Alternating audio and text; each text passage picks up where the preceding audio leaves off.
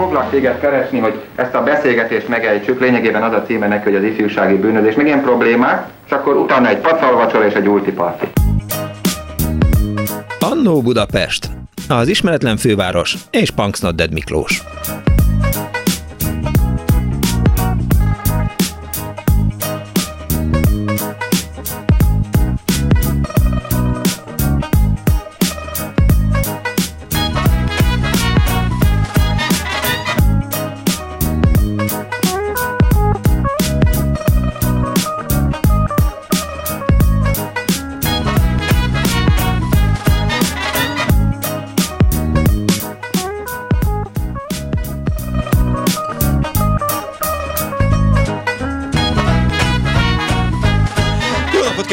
Hallgatóknak, ez a Klubrádió benne az Annó Budapest az önök alázatos narrátorával. Telefonszámunk 24 06 95 3, 24 07 95 3, SMS-ben 06 30 30 30 95 3. Remélem önöknek több eszük van, mint azoknak az embereknek, akik mondjuk elmennek délelőtt futni 29 meg 32 fokban, és egy kellemes hűvös helyen, hűvös italok, hűvös és kimért italok társaságában töltik a vasárnap délután. Annál jobb nem nagyon lehet, persze lehet jó még a strand is, de hát például ugye múlt héten is voltunk Zebegényben, tegnap is elmentünk egy kicsit Zebegénybe, szóval azért ott is meleg tud lenni, ha egy kicsit kisüt a nap. Hát ez volt a nyaralás egyébként, mert a nyaralásról szól ma az Annó Budapest, ahogy Pálinkás barátom írja, Punksnodded Miklós arra kíváncsi, melyek a legszebb és vagy legkellemetlenebb emlékeik a nyaralásaikról. Jó és rossz is a fókuszban. Langyos volt a sör, hideg a lángos, túl nagy volt a tömeg, zajos a szomszéd, elkavarodott a foglalás, nem esett jól a napszúrás, lekéstek az átszállásról, otthon maradt a pénz, eltűnt a podgyász, beütött a szalmonella, végig szakadt az eső, feltörték a kocsit, lehúzta a vendéglős, ellopták a brief kód, netán, itt egy levegővétel maradt el majdnem, netán megismerkedett a szerelmével, évtizedes barátságot kötött, bejárta a legjobb helyeket, örök emlékeket szerzett, és azóta is visszajár a helyre. Mondja el vasárnap délután 2 és 4 között. A telefonszámokat már elmondtam, úgy, hogy önök is izzítsák be, pörgessék fel a Winchester-t, és akkor kezdjenek el gondolkozni azon, hogy melyik volt a legjobb, és melyik volt a legrosszabb nyaralásuk. Most éppen beszélgettem az egyik kolléganőmmel, és ő mesélte, hogy hát egy egyszer 200 dollárt próbáltak kicsempészni egy zsiuliban Ausztriaországba, eh, eldugva a vámosok elől, de úgy eldugták az autóban, hogy utána nem tudták kiszedni, tehát Bécs belvárosában Bécsiek jöttek segíteni, hogy valahogy azt a 200 dollárt kipiszkálják a, a rejtek helyéből. Aztán később kiderült, hogy akár jogosan is kivihették volna, vagy hivatalosan is kivihették volna, de hát így megy ez, ahogy mondta ezt Kurt von Negut. Szóval 24 06 95 3, 24 07953. A legemlékezetesebb nyaralásról szól ma az Annó Budapest, és a vonat túlsó végén itt van már velünk Deák Judit, a Magyar Idegenvezetők Egyesületének elnöke. Két sok a napot kívánok! Jó napot, üdvözlöm! Hányszor hallotta azt, hogy miért pont velem esik ez meg, miért pont velem történik meg a nyaraláson? Ezt, ezt a mondatot szerintem minden hát, mutat. Hát, mivel csak két órás a műsor, nem számolom össze, jó? Tehát annyiszor, mert hogy hát elképesztő persze, de, de azért ez alapvetően jó dolog ám az utazás, meg a, meg a nyaralás, szóval általában ugye emlékszünk azokra a extrém dolgokra, amik nagyon furák, vagy nagyon bizarro dolgok, vagy tényleg rossz dolgok, de azért a, az emberek többsége boldogan utazik, jól érzi magát, minden rendben van, általában rendben vannak a szolgáltatások, mm. éppen ezért nagyon megmaradnak azok, amik, amik ugye nincsenek rendben. Például, a, amit legsűrűbben hallottam, amikor először, amikor elkezdtem utazni, spanyol az egyik nyelv, amin dolgoztam, vagy dolgozom, és a, a, le, sokat mentünk Joret de Márba, a Costa Bravára, és akkor hát volt olyan nap, hogy esett az első üdülő program, és akkor oda jön a kedves utas, mi K utasnak szoktuk mondani a szakmában, mert hogy kedves utas, Persze. és csak rövidítve, igen, és oda jön, és azt mondja, de nagyon-nagyon közel teszi az arcát, tudja, ez már eleve olyan szimpatikus, hogy itt közel lép, és akkor azt mondja, hogy esik az eső. És akkor mondta neki, hogy milyen jól látja, tehát tényleg esik az eső, és akkor ugyanilyen kedvesen azt mondja, hogy ez a maga kötelessége, hogy minket szórakoztasson, és különben is maga itt nyaral a mi pénzünkért. Te jó Isten! És akkor, és akkor ugye mondom neki első felindulásomban, hogy hát igaza van, és itt nyaralok, és hát úgy örülök sok kedves utastársnak, mint például ön is, és ez nagyon tényleg jól érzem magam, úgyhogy köszönöm, hogy erre felhívtad a figyelmet, úgyhogy megpróbálok valami esőtáncot eljárni délután, hát hogyha, hát hogyha holnapra nem lesz eső, és akkor nézetem hülye, vagyis hát érdekes arckifejezése, és akkor a felesége elrángat, hogy gyere csak viccel a hölgy, igen, nem tudta, hogy most vicc van vagy nem, és akkor még egyszer így megfenyegetett, konkrétan felemelte a kezét, ujjával megfenyegetett, maga a mi pénzünkön nyaral, ezt, ezt tudhassa, ezt ne felejtse el. És nem, nem erre fizettem be, ne haragudjon, hogy itt essen az eső. Igen, hogy esik az eső, és ráadásul idegenvezető, meg nem állítja el az esőt, úgyhogy... Az esőtánccal azért óvatosan kell bánni, mert egyszer egy, eh, az Egyesült Államokban rendeztek egy kisvárosban egy fesztivált, és felkérték a helyi indián közösséget, hogy járják el a, az esőtáncot, egyfajta szórakoztatásképpen, és aztán hat napig esett az eső, és eh, elmost az egész fesztivált, úgyhogy eh, óvatosan az esőtánccal. Akkor, akkor, talán igen, nem ez a, igen, igen, tehát ez, ez, ez talán tényleg óvatos, óvatosnak kell lenni.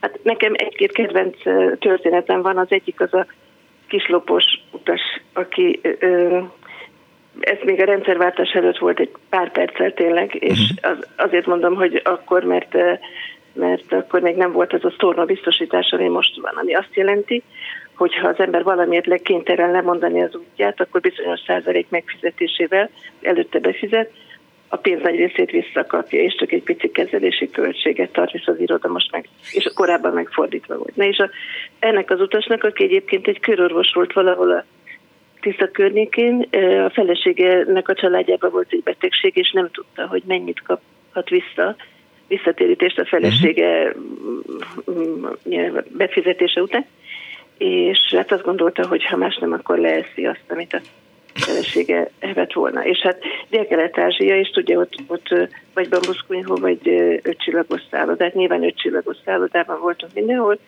és azt kellett volna látnia, hogy így körbeölelte a egyik kezével a tányért, és a másik kezével meg így gyanakodva nézett, és akkor ette, és négy-öt tányért ételeket mindig délbe, reggelében, este mindenhol bifiasztal, és akkor persze folyton rosszul volt, akkor ivott csak fizet, de nem kellett volna, és számtalanszor megmondtam meg, hát ha elolvas valamit, tudja, hogy nem szabad, és akkor ott van egy külön víz, amit beadnak, és akkor abból kell inni, akkor szólt neki a, szobatársa, hogy de hát mondta Judit, hogy nem szabad csak fizetni. Azt mondja, az idegenvezető honnan tudná, és akkor szegény állandóan, állandóan ment a hasa, és akkor amikor megérkeztünk egy szállodába, akkor az úgy volt, hogy ment, ment a csoport, és a horvátokinak kellett kérni egy mondjuk így, hogy horvátoki, kérni egy kis kerekesztéket, és, és hát ugye a kekicini ruhája eléggé hasonló illatú volt, és akkor így mindenhova bevonultunk így, hogy össze-vissza már a nadrágját össze-vissza piszkolta, és nem volt hajlandó abban hagyni az evést és a csapvízívást, és akkor sok orvos volt a csoportban, és mondták neki, hogy te ne egyél tehát egyél kekszet, vagy ne egyél annyit és mondta, hogy kifizette, úgyhogy orvos hívott, és mondta, hogy maradjak ott, mert akkor tolmácsoljak. Igen, nem, de az orvos Jakartában volt, nem beszélt angolul. Hát én meg elég rosszul beszél, beszélem azt a nyelvjárást, hogy azt, azt az indonészt, ami Jakartában dívik, úgyhogy két orvos latinul beszélgetett egymással, és akkor mondta, a, le, elment az orvos, és mondta, hogy Na akkor itt van fia, mondja nekem, szaladjon a gyógyszertárba, és akkor csak, és mondta, ne haragudjon, de van még 25 utas a csoportban, most éppen vacsora idő van, úgyhogy egy londénert tessék megkérni, szívesen segítek. Hogy ne, igen. De hát az pénzbe kerül. Hát, mert Csakartában úgy van, hogy az Ugorle Gyufáir 26 km, tehát hogy egy elég nagy távolságok vannak.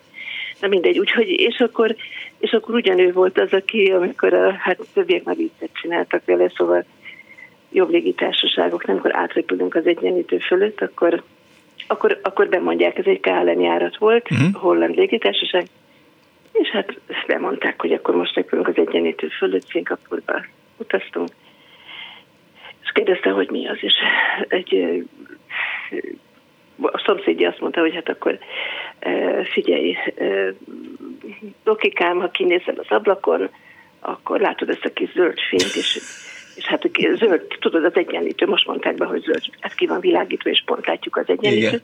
És elkezdett tapsikolni, és mondta, hogy ha én ezt otthon elmesélem, hát hogy fognak örülni a kollégák, hogy láttam, hogy ki van világítva kis zöld lámpákkal az egyenlítő, láttuk a repülőről. És akkor először csak a stewardessek röhögtek, és helytekedték le a tálcákat tényleg, tehát én tudja milyen az, amikor én fetrengő röhögés, és utána már az utasok, és, és akkor 400 ember körülbelül ilyen vidáman szállt le Szingapurba, mert ott volt egy hülye magyar, aki azt hitte, hogy... Az igazi körorvos. Kicsi zöld, igen, igen, mert ugye, ugye a szárnyon vannak ilyen kis zöld lámpák, és szerencsé, hogy láttuk végig, mert a repülőgép szárnya jött velünk, tehát az ott volt mindig, úgyhogy ő, ő meg nagyon, nagyon örült neki, úgyhogy... Az idegenvezetőknek tanítják a konfliktuskezelést? E, igen, tehát van olyan, Mozart, van egy olyan tantárgy, hogy Mozartan, uh-huh. tehát persze ez, hogy is mondjam, élettapasztalat kell hozzá. Tehát azért nagyon fiatalon ezt nagyon nehéz megtenni, mert sokan még bizonytalanok magukban, kevés a önbizalmuk a ifjú kollégáknak, néha túltenk, de sokszor kevés. És például volt olyan bácsi, aki hát befizetett egy USA-Mexikó nagykörútra, amit én borzasztó boldog voltam. Fél évig tanultam Mexikót, akkor voltam először Mexikóban, mm. is. hát biztos ismeri a vasútnak az ide vonatkozó könyveit, ilyen esőisten síratja Mexikót, meg van egy pár ilyen majdnem, hogy bédekkel, és, és oda mentünk, és láttuk a Szent Labda játékteret, meg ezeket a elképesztő helyeket a Yucatán félszigeten, és ott állunk, nézzük, és mindenki tényleg a, a nagy melegbe borzong, a, szóval hiba bőrözik, hogy olyan helyeken vagyunk. Erre este azt mondja nekem a bácsi, hogy Juditka, ne haragudjon, holnap is ilyen köves napunk lesz. és mondtam, hogy hát végül igen. Igen, igen tehát nagyon hasonló ez a köves nap lesz. ez ilyen köves. Igen, igen, két másik ilyen nagy kőhalomhoz megyünk, úgyhogy nagyjából. Mert hogy nem baj, hogy én inkább muszikálok, meg itt, és akkor hát nem baj, hogyha, hát hogy lenne baj, csak ne tessék a napra ülni, ne tessék túl sokat inni, és akkor este találkozom. Na hát kiderült, hogy a Hárlis fiának akart venni egy olyan motoros ruhát, nem tudom milyen cipzárakkal, ami annak a körútnak az egyik San Franciscoi szállása környékén lehetett csak kapni, és úgy kinézte neki a fia, hogy hova menjen apa. Uh-huh onnan hozza a ruhát, és akkor onnan hozta. Irigylem a így... problémáikat? Ugye vannak, vannak ilyen problémák, úgyhogy igen, igen, de hát csoda, csoda helyek tényleg, szóval ez egy óriási dolog, hogy az ember e, idegen, idegen vezető lehet, és, és e, e, hát én, e, hogy is mondjam, annó gondolkoztam, hogy akkor menjek tanítani, vagy pedig kezdjem az idegenvezetéssel, de de aztán ezt választottam, és hát ugye idegen, hogy tanárként hogy juthattam volna el mondjuk Izlandra, a Dél-Afrikába, Peruba, Új-Zélandra, hát ugye mostanában tudjuk, hogy mi a helyzet a tanároknak, valószínűleg a Balatonra se futja, úgyhogy igazán jó választás volt annak idején, és hát elképesztő érdekes dolog, tehát szórakoztató dolog, és csuda jó, mert mindenki utazik, mindenki utazó, tehát vagy utazott, vagy most utazik, vagy ezután fog, tehát hogy mindenki benne van ebben a körben, és hát ami nagyon számomra nagyon érdekes, hogy nekem az angol az első és a kedvenc nyelven, uh-huh. és sok, sok amerikaival dolgozom, és volt ilyen, hogy már szóval szomorúság, hogy a hősök terén csak 20 perc van, és akkor ebből 10 perc mondjuk a magyarázat, és ebből durván 8 és fél perc a teljes magyar történelem zanzásítva, úgyhogy Szent István már már ki, kiváltságos, mert 40 másodpercet kap, tehát ilyen hosszabban lehet róla beszélni. Na és ö, nagyon szeretem ezt, szeretném ezt a témát, és mondták az egyik utazási irodában, hogy figyelj, egyetemi tanárok, amerikaiak 30 percet kértek a hősök terén, úgyhogy figyelj, kész, kérdezni fognak. Úristen, és akkor hát teljes izgalom. És látom az egyiken, hogy tényleg most akkor ő mindjárt megszólal, és tudja milyen ez, amikor látszik lehet, hogy most akkor meg akar szólani. Parancsoljon valamit, segíthetek valamit kérdezni, akkor igen, igen, szabad kérdezni, hogy ne, hol vette a napszerűlegét? Igen. Igen, hát és a... szépen benzinkút. Igen, igen. És az idegenvezető szokott nyaralni? Ö, hát amikor, amikor holt idő van, akkor igen, tehát már úgy értem, volt szezon van, uh-huh. tehát hogy főszezonban semmiképpen nem, mert hát ugye akkor, akkor dolgozunk, és a, a, a nehéz, a melónak a nehéz része az az, hogy este is kell menni, hétvégén is, ünnepnap is, és mindig is, és akkor um, például Debre, Debrecen, nem baj, decemberben kimarad a, a, a, tehát a karácsonykor, új évkor, uh-huh. akkor van munka, meg egyes adventi hétvégeken, de már novemberben semmi, januárban semmi, februárban semmi, és akkor márciusban szokott kezdődni a tudás, kiállítás, akkor jön a húsvét, és így tovább, és akkor beindul a bereglés. Hát ugye most most úgy néz ki, hogy visszaáll lekopogom valahol, visszaáll a rend, vagy a régi rend, mert hát ugye ezek a Covid és egyéb dolgok miatt itt most óriási toresz volt ebben a szakmában is, és, és most úgy jönnek vissza az utasok, és megint ezzel ránk, zúdunk, ránk zúdult, hála Istennek. Nagyon-nagyon-nagyon jó. Értem. De ez nagyon sokan, tehát vannak, akik, vannak, akik hogy is mondjam, ha megengedi, elmondom, amikor én végül is úgy döntöttem, hogy, hogy idegenvezetés, és nem, nem tanítani fogok először, hogy a hogy nagyszüleim értem sokáig, ők laktak Pesten, és akkor jó, jó Pesti iskolába jártak, uh-huh. És azt láttam, hogy ők, amikor a nagypapám nyugdíjas lett, akkor utazhatott, meg volt rá ideje, meg egy kis pénze. És akkor volt egy szoba, amit nem használtak, ebédlőnek hívták, és tényleg soha nem használták.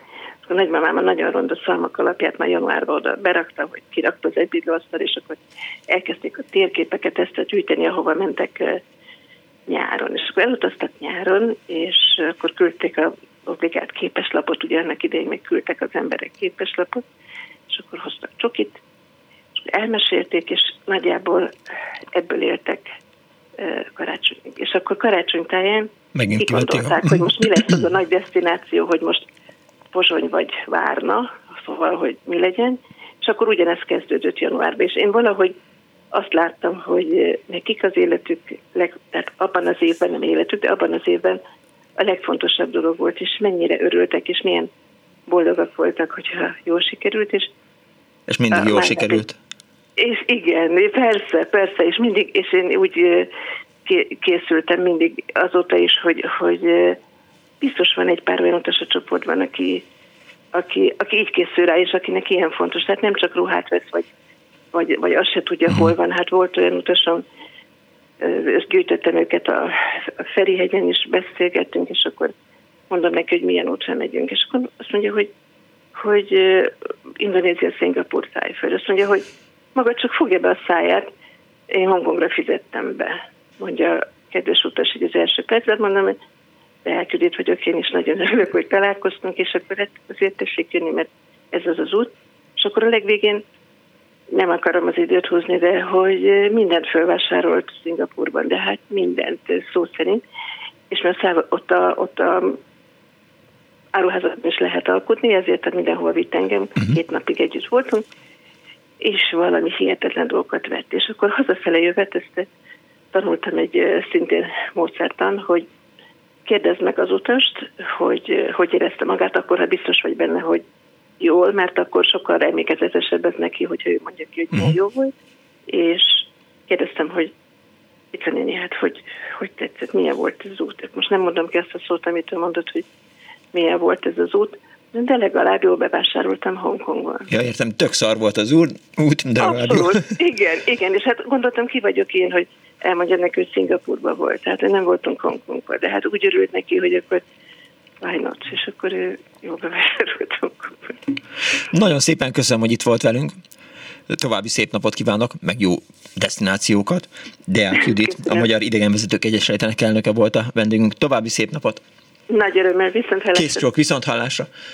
24 06 95 3, 24 07 95 3, illetve 06 30 30 30 95 3, és egy betelefonáló vonal túlsó végén. Jó napot kívánok! Ráletette a kedves hallgató, akkor majd mindjárt e, e, megpróbáljuk újra hívni. Nyilván nem gondolta a hallgató, hogy, hogy ilyen sokat fogunk beszélni, és emiatt történt az. Na, de hogy Kardos Józsi nagyon sok cikket küldött nekem, és gondoltam, hogy idézem is majd önöknek, akkor, amikor Daniel, Daniel, hívjuk már a kedves hallgatót újra? Hívjuk? Jó, jó, jó. Fáradt vagy, Daniel, látom. Reggel hat óta itt vagy, hallgatom a híreket. Nagyon, nagyon jól ment egyébként, nagyon tetszett. Diósgyőri kohászok az Azovi tenger partján, csereüdülés 89-től. Hát ennek van egy ilyen fura aktualitása, e, arról beszél itt az újságcikk, 1988-as déli hírlapot készítettem be magamnak, az Azavi tengerről még a lexikonok szócikke is igen szűkszavú. Az, itt van a hallgató. Jó napot kívánok!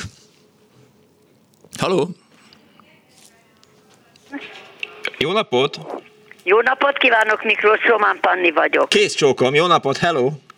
Na, Miklóskám, én most egy kalandot fogok elmesélni, ami persze nyaralással összefüggő, Legjobb. de nem egészen nyaralás. Uh-huh. Lehet? Hogyne, persze, a kalandok a Jó. legjobbak. Na, Hát szóval, hogy úgy kezdődik a dolog, hogy autósok voltunk 60 teljes napig Olaszországban a férjemmel, Román Jóskával, és hát a végső cél ugye és az utolsó állomás a Szicília volt. Uh-huh. De miután mindig én ültem a sofőr mellé és Jóska hátam mögött, így a sofőrök mindig, a két, két emberről érdeklődtek legelőször, az egyik a Vincenti volt, másik a Puskás. Akkor ezt kitárgyaltuk lassanként, ahogy én nekem az olasz nyelv egyre, egyre jobban tudtam olaszul beszélni, és akkor, akkor ugye jött az, hogy, hogy neofasiszta, vagy régi fasiszta, vagy szociáldemokrata, akkor jöttek a politikai dolgok. Uh-huh. Na, szóval csak ebben azt akartam mondani, hogy abban az időben, ez mondjuk a 60-as évek végén volt, hihetetlen könnyű volt az autóstop Olaszországban. Na, most kezdődik majd a történet. És akkor leértünk Szicíliában, amikor is még ezekben az években olyan hihetetlen könnyedséggel ment az autóstop, hogy még integetni sem kellett, uh-huh. hanem azonnal megálltak, csak férfiak természetesen, mert nők abban az időben még nem, nem járhattak. Uh-huh. Egyedül az utcán, illetőleg este már sehogyan sem, és a férfiak szörnyen unatkoztak, és örültek, hogy ha valakit fölvehettek. És akkor ö, megálltunk az úton, és jött egy gyönyörű Giulietta T, az egy ö, fantasztikusan szép, nem, nem tudom, hogy létezik egy ilyen autó, ült benne két hihetetlenül elegáns fiatal férfi, 48 fok volt, és ö, nyakkendővel elegánsan, gyönyörűen. És hát akkor köve, először ugye elkezdődtek a, a kérdések Puskásról és Vincentiről, aztán jött az, hogy már hol voltunk, és akkor tudtunk egymással beszélgetni, majd egy bizonyos idő után megkérdezték, hogy, hogy ezt úgy mennyi pénzből csináljuk, és mennyi van nálunk. Uh-huh. És akkor mondtam, hogy hát 70 dollárt szoktunk ilyenkor kapni, és hát ennek ugye a maradéka fele van még nálunk. És akkor azt mondták, Ja, és akkor én megkérdeztem, hogy tulajdonképpen ők kicsodák, és mi a foglalkozásuk. És mondták, hogy ők mafiózók. És akkor én elkezdtem kacagni, hogy jaj, de viccesek, de helyesek, és hát akkor most elveszik ugye a mi kis 70 dollárunkat. Erre félreálltak az autójukkal, mert a, a vezető olyan röhögőgörcsöt kapott, hogy ráborult a kormányra, és nem tudtak tovább vezetni a röhögéstől. És akkor az egyik kinyitotta a, a nem tudom, hogy hogy hívják a férfiaknak, nem mellény, zakójának a, a szóval szétnyitotta a zakóját, és megmutatta, hogy körülbelül egy olyan 5 cm vastagságba álltak ki belőle a 100 dollárosok. Na és akkor én is nagyon nevettem, és akkor mondták, hogy hát ugyebár, e, akkor most már ugye megnyugszunk, hogy nem fognak minket kirabolni. Na mentünk akkor tovább Palermo felé, mm. egyszerre csak azt mondja a másik, hogy tudják, hogy mi nem normális mafiózók vagyunk, mi mafiózó killerek vagyunk. Na hát erre mi a Jóskával rettentően elkezdtünk kacagni, hogy milyen jó popák, stb. Erre meg leálltak az útszélen, a másik kinyitotta a zakóját, és ott volt benne egy óriási stukker. És akkor, akkor én megkérdeztem, tehát akkor már persze rögött. Mindenki megkérdeztem, hogy akkor most meg fognak-e ölni minket. Hát nem azt mondja, nem, nem nincs szándékukban, hanem az a szándékuk, hogy jó erre vigyenek minket. Na hát ilyen kaszagányosan telt ez a, ez a kaland ebben az autóban, akkor végül is beértünk Palermóba, amikor is megkérdezték, hogy mi ebédeltünk-e már. Hát mondtam, hogy nem szoktunk ebédelni, mert ilyen kicsit zöldes otthoni szalonnát szoktunk enni. Uh-huh. Már úgy ettem a zöldeset, hogy már megzöldült a hőségben. És akkor meghívtak minket Palermo legdrágább éttermébe, és hűtött karthal szeleteket valami különleges szószal és olyan kávét hozzá, ami nem állati tejből, hanem mandolából facsartejből volt, szóval elképesztően gyönyörű, drága, egészen egy unikális hely volt, és hát szóval jól lakadtak minket, és utána megkérdezték, hogy hol óhajtunk aludni. Hát mondtuk, még nem tudjuk, de ilyen Ocello de la Giverno, ilyen ifjúsági szállás, uh-huh. ahol külön a fiúk, külön a lányok, és keresünk egy jót. Azt mondja, hogy bízzuk rá, és akkor elvitt minket egy olyan oszellóba, ahova, amit nem ismernek a külföldiek, egy elképesztő gyönyörű kis villa volt, és a villának a a lejárata, a lépcső utolsó foka az már a tengerbe volt, és olyan gyönyörű és olyan csodálatosan tiszta volt a tenger, hogy amikor lenéztünk, akkor láttuk a, a tengeri uborkákat, meg a csillagokat, meg a halakat, meg minden, és akkor kérdezték, hogy ez jó lesz-e. És akkor mondtuk, hogy nagyon jó lesz, és akkor nagy ölelgetés, nagy puszilkodás, nagy köszönés, nevetés, és ez itt a vége. Értem. Gondolom nevet, telefonszámot biztosan biztos azért nem cseréltek, meg ők is adták oda a névjegykártyájukat, hogy, hogy, maffia killer vagyok, és jó pénzért természetesen vállalok Magyarországon is munkát. De Panni, de miért te ültél be előre? Tehát Jóska meg miért hátra? Azért, mert a, természetesnek vették azt, hogy a nő ül elől, uh-huh és a férfi hátul ül. Tehát volt az autóstopnak az a nagyon inkorrekt és kellemetlen szokás, amit mi soha nem csináltunk, hogy a nő kiáll Igen. egyedül, és a férfi a bokorból. Igen. Mikor leáll a kocsi, akkor a férfi a bokorból elő. Hát ez persze, az nem ér, igen. Ez nagyon inkorrekt volt, és egy, egy nagyon hát visszatetsző volt. Mi mindig ketten álltunk ki, ja, így is de az, az majdnem feltétel volt, hogy én üljek a sofőr uh-huh. mellé, és a Jóska hátam mögött. Ja, és ja, ja. Józsi nem is tudott annyira már még olaszul, mert nekem állandóan beszélni kellett, még csak egy vicces befejezés, hogy például volt egyszer egy sofőr, teherautó sofőr volt, és azt mondta, azt kérdezte tőlem, akkor már ott jó nagy területet bejártunk, és, azt, és mindig, ja még ezt elfelejtettem hozzátenni, hogy Sziciliában minden autostoppos, aki megállt nek, autó, amelyik megállt uh-huh. nekünk, az öt perc múlva kiszállt, és vagy egy fél görögdinnyével jött vissza, vagy egy pollóval, egy ilyen leszült cirkével jött vissza, uh-huh. vagy behívott egy kávéra, szóval mindig mindegyik megvendékelt minket. Mert ez nekik akkor egy program volt. Uh-huh. Na, szóval beültem a teherautóba, és akkor azt mondta a sofőr, hogy én most ugyan kérdezek valamit, de ha nem tudja, akkor hát nyugodtan mondja meg, hogy hallottam már olyat, hogy Traviata. Mondom, igen, igen, hallottam. És olyat hallotta, hogy Rigoletto. Mondom, igen, olyat is hallottam. És akkor azt mondta, Jézus Máriám, a magyarok ennyire műveltek. Na, ezt, ezt így hozzátettem magának. Neked ezt. Nagyon szépen köszönöm. Na. Szép történet volt. Viszont hallás a szervusz, Panni. Jó, szia, viszlát, várom a jövést. Oké, okay, jövök Viszlát. majd. 24 06 95 3, 24 07 95 3, tehát Dani, illetve 06 30 30 30 95 3. Halló, jó napot kívánok! Halló, jó napot kívánok, én vagyok, ugye? Igen, ön, kész csak. Éva vagyok, jó napot kívánok. Jó napot hát kívánok. én egy nagyon nagyon szeretnék megosztani, ami az egész életemben kihatott. Jaj.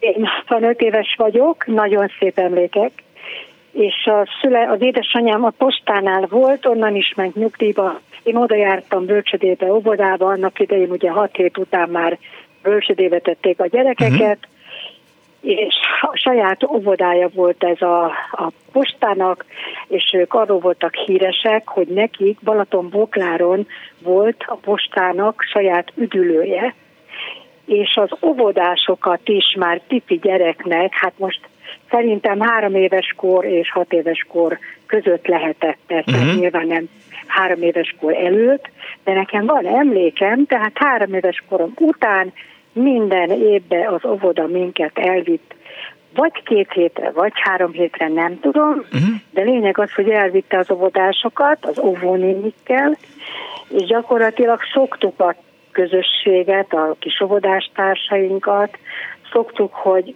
ugye nincs ott a mama, aki minden nap betakar, és hát szerintem az embernek a szociális érzékenységére, a szociális életére is aztán a, kihatott ez a dolog, mert én nagyon-nagyon szerettem menni nyaralni, az óvodával is mentem, aztán az édesapám a kőolajnál dolgozott, onnan is mentem, tehát gyakorlatilag egészen, amíg lehetett 14 éves koromig, egy hét, egyik két hét a szülőtől volt, az anyukámtól, a másik uh-huh. az mhm. apukám részéről.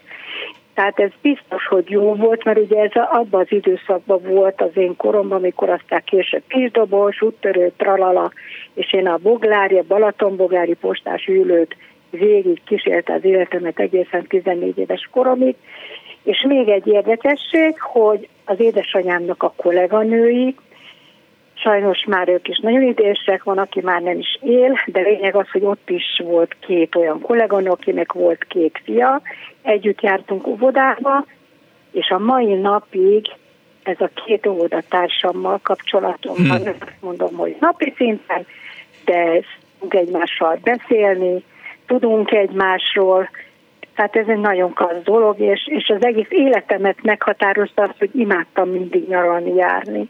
Azért az Úgy elég hogy... ritka, hogy, hogy óvodáskori eh, kapcsolat na, eh, meg, megmaradjon. Na. Tehát én egy-két óvodástársamra uh-huh. emlékszem, de és aztán persze leginkább azért, mert utána ők is abba az iskolába jöttek, ahová engem is beirattak, de még mit tudom uh-huh. én, mhm. Hernyik Tibire emlékszem, nem tudom, hogy mi van vele, nagyjából 50 éve nem tudom, hogy mi van vele, de uh-huh. hogy, eh, hogy más osztály óvodástársaimra nem nagyon.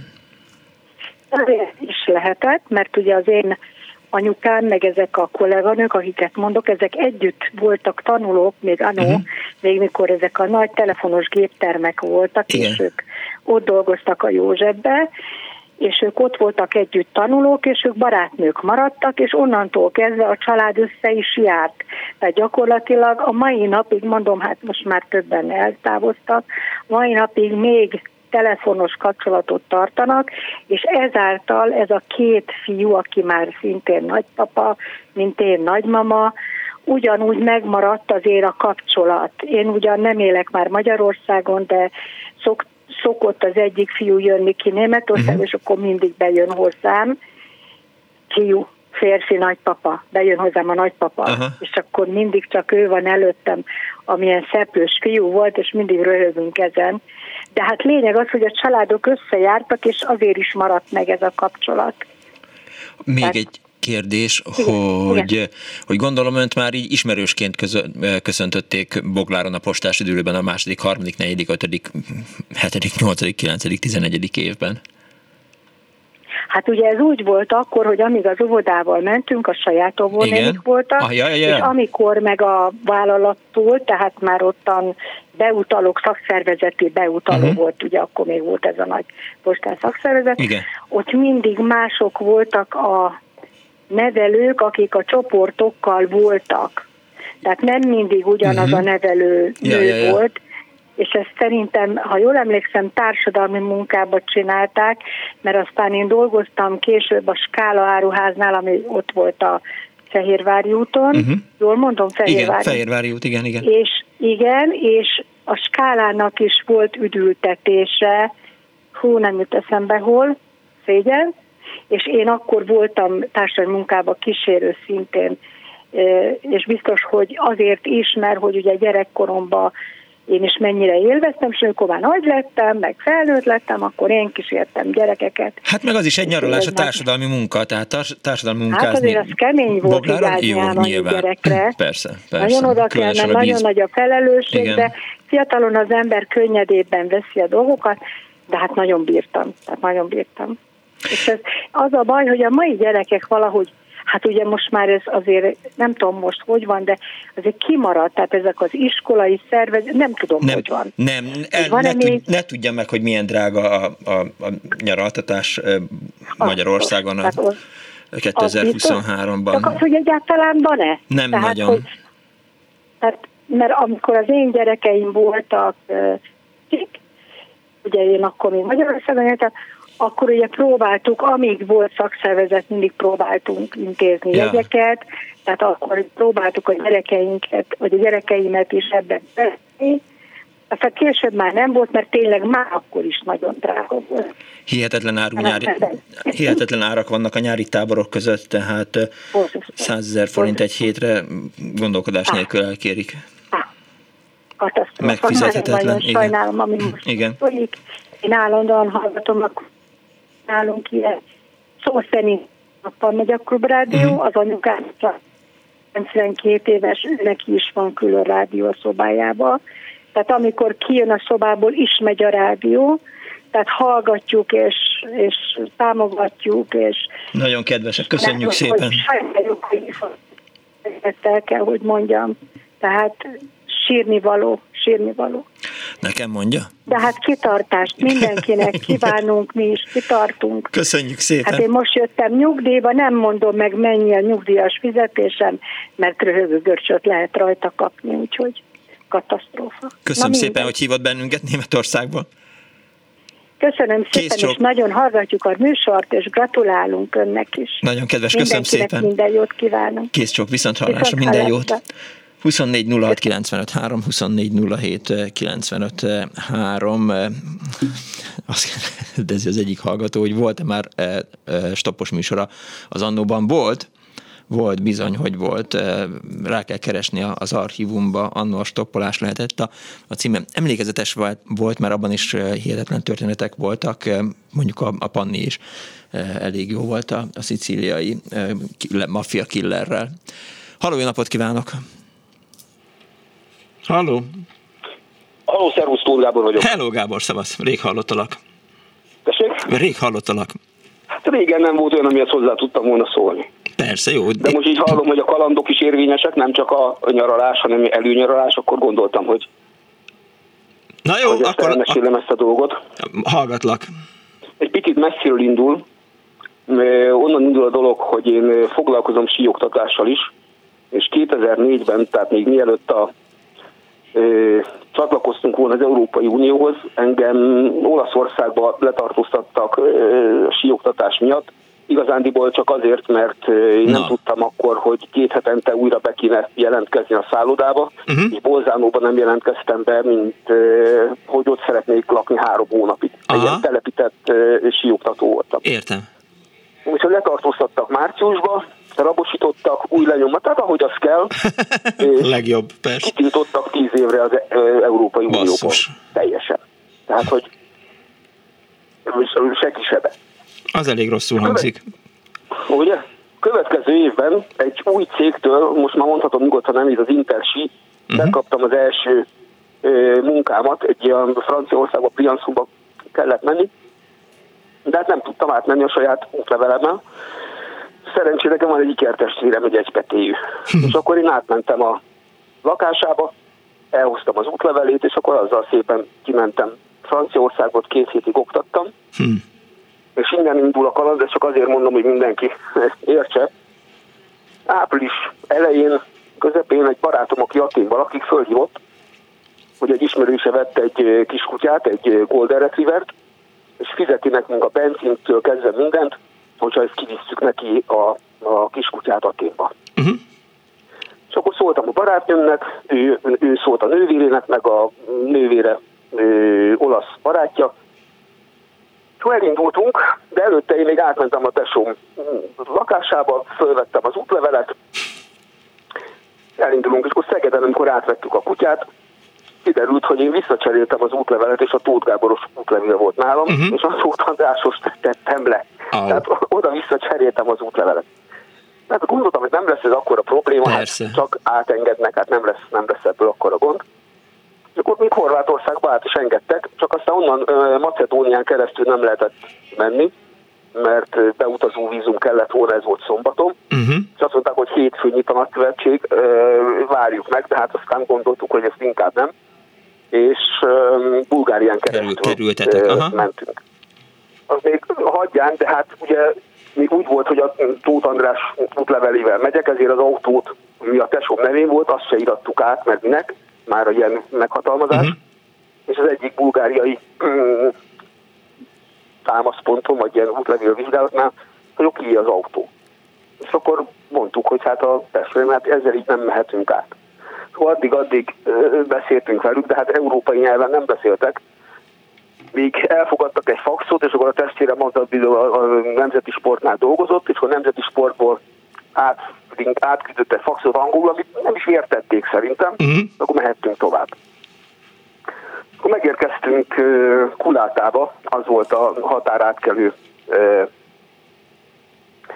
Görögországba, és megyünk, és látom, mindenkinek húzták be az útlevelét. Hát uh-huh. mondom, mit lesz. Behúzták az én útlevelemet is, abban a pillanatban félreállítottak, és két nővel voltunk, meg még két pasi, és mondták, hogy hát itt én biztos, hogy nem mehetek át, többiek átmehetnek, de a többiek nem ismerték a barátomat, meg semmit nem tudtak, és ott volt velünk a kutya, amit el kellett vinni Aténba. És visszamentünk, és egy Sandanski nevű kisvárosba próbáltunk szállást keresni, semmi nem volt, egy kempingbe egy faházat béreltünk négyen 15 euróért összesen, de hát akkor el tudod képzelni, hogy hogy nézhetett ki ez a faház. Másnap a barátaim tovább mentek, én meg elhatároztam, hogy hát én is azért csak át szeretnék menni uh-huh. a Görögországba, mert egy két nyaralás lett volna. Ja. Hát én nem akarom ott megvárni őket a, a határon. Akkor fölhívtam a testvéremet, hogy juttassa el hozzám az ő útlevelét. De ez még 300 kilométer volt, nem? Tessék? 300 kilométerre volt tőled. Hát nem, én Szófiából, nem, nem, hát Budapest meg, meg a bulgár határ, dehogy is. És akkor azt mondta, hogy szer, szerdára vitték volna át, a, tehát a, ezzel a futárszolgálattal, uh-huh. de kitalálta, hogy ő elmegy a mm, Ferihegyi repülőtérre, keres egy embert, aki Szófiába utazik, és hogyha én Szófiába el tudok menni az igen. uh-huh. repülőtérre, akkor ennyi lesz az útlevél. És mondom, rendben legyen ez így. És akkor Szófiába oda ment Budapest az elmondása szerint azt mondta, hogy egy fogadást ajánl, nem, fogadásban vesz részt, uh-huh. és az a helyzet itt az útlevele, és neki kell majd odaadni az útlevelet Szófiába. Hát nézett is a csónka ki a fejéből, aztán meglátott engem, és nem értette, hogy hát hogy értem oda előtt Szófiába útlevél nélkül, amit ő hozott át nekem. Tehát volt egy ilyen vicces kedve volt a testvéremnek, és kitaláltam, hogy Szófiában megveszem a buszjegyet Aténig, de máshol nem lehetett megvenni. De akkor próbálták nekem mondani, hogy én másnap reggel menjek vissza reggel 6-ra a buszinduláshoz, vagy 8-ra, nem is tudom, így a Szófiába. De nem nagyon uh, tudtam velük értekezni, erre kerestek valakit telefonon, aki beszélt olaszul, és akkor elmondtam, hogy ha már a határtól 10 kilométerrel lakunk, uh-huh. akkor ne kelljen már nekem visszamenni Szófiába, hanem majd ott a határon én felszállok a buszra. Uh-huh. Mondták, hogy rendben, nincsen semmi probléma. Jött a következő gond, hogy ugye az útlevélben, hogy jöttünk át a határokon, voltak pecsétek. Igen. És hát pecsét nélkül azért elég nehéz. Hogy, úgy, hogy, hogy jutottál el odáig, pecsét. igen. És gyerekkoromban, te, ha nem emlékszel a, a Nem kell mindig kaviár című műsorra. Hogyne. Thomas Leven. És abba Várjál? volt, nem. hogy a, a mm, csóka úgy vitt át ö, útlevelekből, meg nem tudom, mivel bélyegzőt, krumplit félig megfőzött, félbevágta, rátette a bélyegzőre, és az áttette a, uh-huh. a, a, a másik helyre. Hát segítettem volna én neked. ezt is, én gyerekkoromban csináltam, mert a, írtam magamnak igazgatói dicséretet, és akkor az intőről áttettem a, a bélyegzőt, hogy azért ne kapjak ki nagyon, tehát igen, már volt benne gyakorlatom. Képzeld el, hogy csináltam egy próbanyomatot, azt betettem a nadrágon farzsebébe, egy kis papírcetlin, utána átmásoltam három bélyegzőt, de kettő nem ment át. De kettő, kettő bélyegző az egyszerűen az, az, az, az, az, az nem működött, az valami más tintával volt. De megjött a busz, ott volt a, ja, bocsánat, és összepakoltam mindent, a Tóth Gáboros papírokat, mindent betekertem a hátizsákomba, kint várt a taxi, uh-huh. és azóta nem tudom, hogy létezik-e olyan, hogy őrangya, vagy nincsen, nem tudom. Mentem már ki a taxihoz, és volt egy olyan erős belső hang, hogy én semmiféle, de semmiféle tótgáboros papírt ne tartsak magamnál. De annyira, hogy, hogy ellenállhatatlan volt, Aha. hogy kipakoltam, mindent betettem egy elrózackóba, és egy tetőcserép alá betettem ott, a, ahol laktam. Tehát semmiféle tótgáboros papír nem volt nálam határon felszálltam a buszra, tehát pont, pont a határon le is adtam a buszlevelemet a sofőrnek, és elégedetlen hátradőltem, hogy akkor na, akkor én most megyek Aténba. Öt perc múlva három határőr, két fegyveressel, meg az autósok, meg a buszsofőre, hogy ott van az az, az, az ember. Na, leszállítottak, kiszedették velem a cuccomat, és bevittek egy ilyen kétszer két méteres szobába, uh-huh. levetkőztettek, és ja, igen, tehát az volt, hogy hogy kerültem oda, mert hogy nincsenek bélyegzők, tehát két bélyegző hiányzik a határon, látják, hogy többi van, de az a kettő hiányzik, hogy kerültem oda. Igen. És Miklós, az, hogy amit tanultunk oroszul, az valami olyan szinten előjött a, a, a, a tudat legsötétebb mélyéből, tehát nem tudom, hogy hon, honnan jött elő, mert azok se beszéltek e, európai nyelvet. Aha. Hogy egyszerűen de még, még egész normálisan el tudtam nekik mondani, hogy autóstoppal jöttem, és valószínűleg aludtam, és akkor azért nem kérték az utamet, Aha, ez jó. Uh-huh. jó hangzik. De UV lámpával nézték a bélyegzőt, nagyítóval, mikroszkóp, minden, és akkor mondták, hogy akkor vetkőzés. Na és amikor elkezdtem vetkőzni, akkor eszembe jutott, hogy basszus, hát nekem ott van egy próbanyomat a farzsebemben. Hát, hogy ezt, ezt, ezt kiszedik, akkor én ott, ott helybe, ott, ott, ott, ott, ott, ott Bezárnak, mint a majmot, persze. És komolyan, ahogy a kémfilmekben van, letoltam a nadrágom, hogy a farzseben keresztül, összegyűjtem ezt a papírt, mm-hmm. és mhm. észrevétem, bevettem a számba, és megettem. Tehát én annyira, annyira féltem attól, hogy ott, ott, ott valami van. Ez négy órás procedúra volt. Tehát négy órán keresztül törgettek, forgattak, azt a mindenséget. És akkor azt mondták, hogy na, akkor most mehet. És akkor mentem, ja, és mondtam, no, bocsánat, Hát az van, hogy, hogy én nekem volt buszjegyem, most a busz előre ment, intézzék nekem, hogy Atténba eljussak. Ja, igen. Azt mondták, hogy nem, nem, a busz az ott van a túloldal, hogy ott vár. Most képzeld el, milyen népszerű voltam, Azt hogy leszállító, felszálltam a határon. Négy, óra, négy órát egy, vártak Egy héten után leszállítottak, és akkor utána négy órát várt rám a busz, oh. ott felszálltam. Hát nem, nem, nem kedveskedett senki, de nem beszélget. nem mondták az, hogy gratulálunk, de jó fej, vagy örülök, hogy Igen. velünk utazol. Na és akkor így, így, így eljutottam Aténba, és nagyon jó nyaralás volt.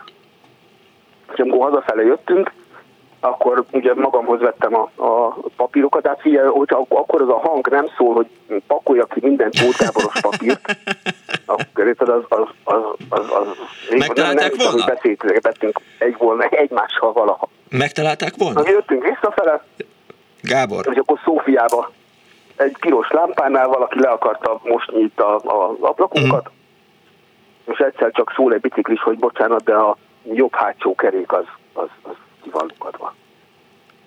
Akkor le kellett húzódni, és előtte olvastam a HVG-be ezt a, a dolgot, hogy, hogy kiszúrják a kereket, Igen. és akkor közben segítség alatt kirabolják. Volt egyből három ember, aki segített volna. Kiszálltam, bezártam a kocsit, és mindenkinek mondtam, hogy, hogy fogják magukhoz szorosan a vezért, és nem kérünk senkitől segítséget. Uh-huh. Ugye a 100-150 méterre volt egy, hál' Istennek volt egy benzinkút, és ott volt egy gumis, elgurultunk oda nagy nehezen, Bum is megnézte, azt mondta, hogy ez a maffia volt. Tehát ezt is megúsztuk uh-huh. végül is. És hazafele háromszor kaptak egy gyors hajtáson, de ilyen, ilyen 10 kilométeres, meg 5 kilométeres sebesség túlépések uh-huh. voltak. Minden esetben 20 eurókat, meg 30-akat kellett fizetni. Az utolsó alkalommal már nem volt csak 100 eurósunk. Azt és akkor elvették, biztos, ami biztos. Mondta a rendőr, hogy nem tud visszaadni. Igen. és akkor fogta, és állított le a kamionokat, azok gondolom, hogy teljesen beszartak. A harmadik kamion tudott váltani neki, tehát a kamionossal fölváltotta a 100 eurót, visszaadott 80-at, és akkor ja, mindenki boldog volt. Jó van akkor, Gábor. Úgyhogy ez egy ilyen, ilyen hamisítós Figyelj, történet volt. de hogy megtalálták volna a zsebedben a, a, a, a, a próbapecsétet? Próbanyomatot? Igen. Nem akartam kipróbálni. Tehát Jó. fogalmam nincsen. Aha. Azt sem tudom, hogy hogy jutott eszembe, hogy ott van. Tehát, fog, tehát egyszerűen olyan stresszben voltam ott, hogy, hogy nem, nem nagyon tudom ezt aki nem élt át ilyet, hogy mi rendőri, az kutyával szagoltatták a pipámat, meg a, a ringen, tehát egyszerűen a hihetetlen.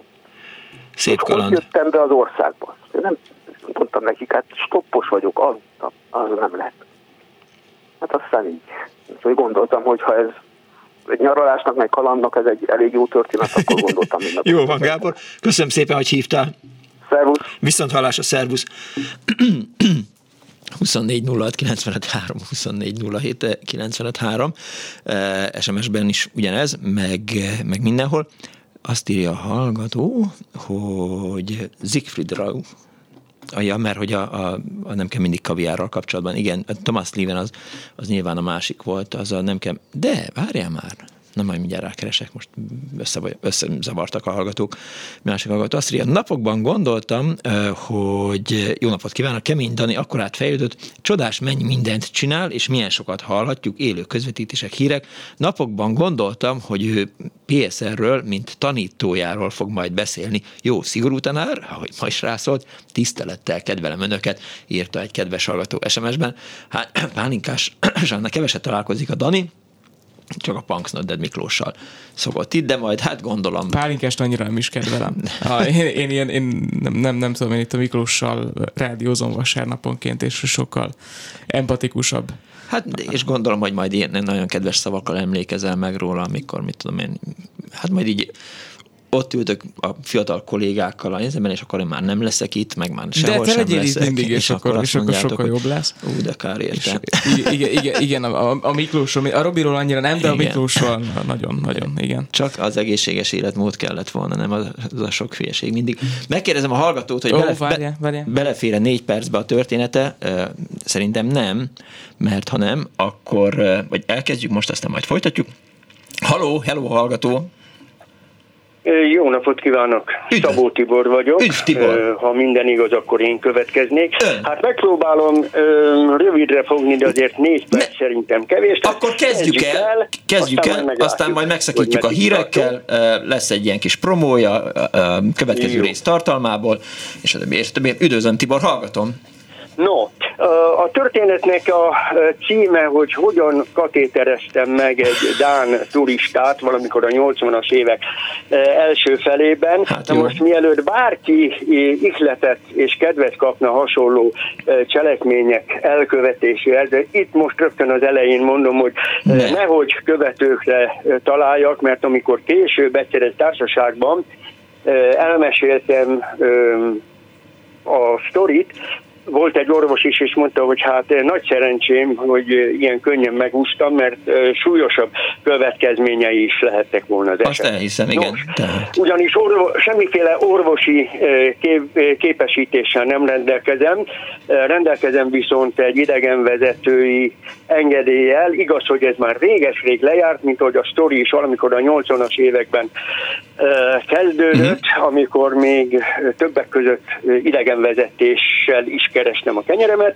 és egyszer rám sóztak egy dán turista csoportot, gyorsan hozzáteszem, hogy én nem beszélek dánul, és soha se az előtt, se azóta dán turista csoporttal dolgom nem volt, de uh-huh. éppen lebetegedett a kolléga, akinek dolga lett volna kalauzolni Budapesten ezt a turista csoportot, én voltam kéznél, vészhelyzet volt, Viszmajor elvállalott, hát mondták, hogy még valami felárat is fizetnek, hát elvállaltam. A csoportot, meg is érkezett a, a társaság, félpanzió, este vacsora után már éppen készültem elhagyni az állomás helyemet, vagyis a szállodát, uh-huh. amikor egyszer csak látom, hogy két uh, turista csoportból uh, lélek szakadva rohan uh, hozzám, hogy azonnal menjek, mert baj van. Az egyik uh, társuk, csoporttársuk rosszul van, és hát orvoshoz kellene venni, uh-huh. vinni. Hát kiderült, hogy urológiai problémák gyötrik, magyarán nem tud vizelni, hát mit évő legyek. Természetesen elvittem a legközelebbi orvosi ügyedetre, uh-huh. ahol is egy urológus szépen leápolta, megkatéterezte, és felhívta az illető úriembernek a figyelmét arra, hogy hát óvatosabban, főleg a vacsora utáni borozgatással, mert hát ez nem tesz jót az ő problémáinak. Egyébként a ö, csoport társai elmondták, hogy ez az úriember minden évben egyszer egyedül valamilyen turista csoportban valamilyen országba ellátogat, méghozzá úgy, hogy a feleségét otthon hagyja, ugyanis az urológiai problémái miatt ugye ő nem ihat alkoholt, felesége nagyon szigorúan figyelemmel is kíséri az ő életvezetési életmódját, viszont minden évben egyszer kiszabadul ebből a börtönből, és akkor elengedi magát, úgyhogy hát a csoportársak is megígérték, hogy majd vigyáznak, vigyáznak az elkövetkezendő napokon. ehhez képest Várjon, a Tibor, este Vá- Tibor, Tibor, Tibor, Tibor, Tibor. Ez a jelenet Tibor. Tibor, most, Igen, most jön a igen, hírek. akkor most szakítsuk meg. Most Jó, megszakítjuk rendben. a következő rész tartalmából. Dán turisták és a katéter Annó Budapest. Ja, oké. Viszont hallásra. Folytatjuk mindjárt. Jó, jó.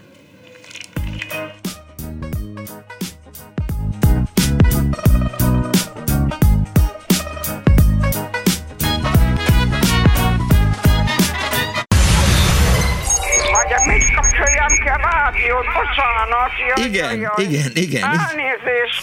Jó napot kívánok. Mert ez a kis éppen olyan jó, és éppen azt teszi, amit kell. Annó Budapest. Az ismeretlen főváros és Punksnodded Miklós.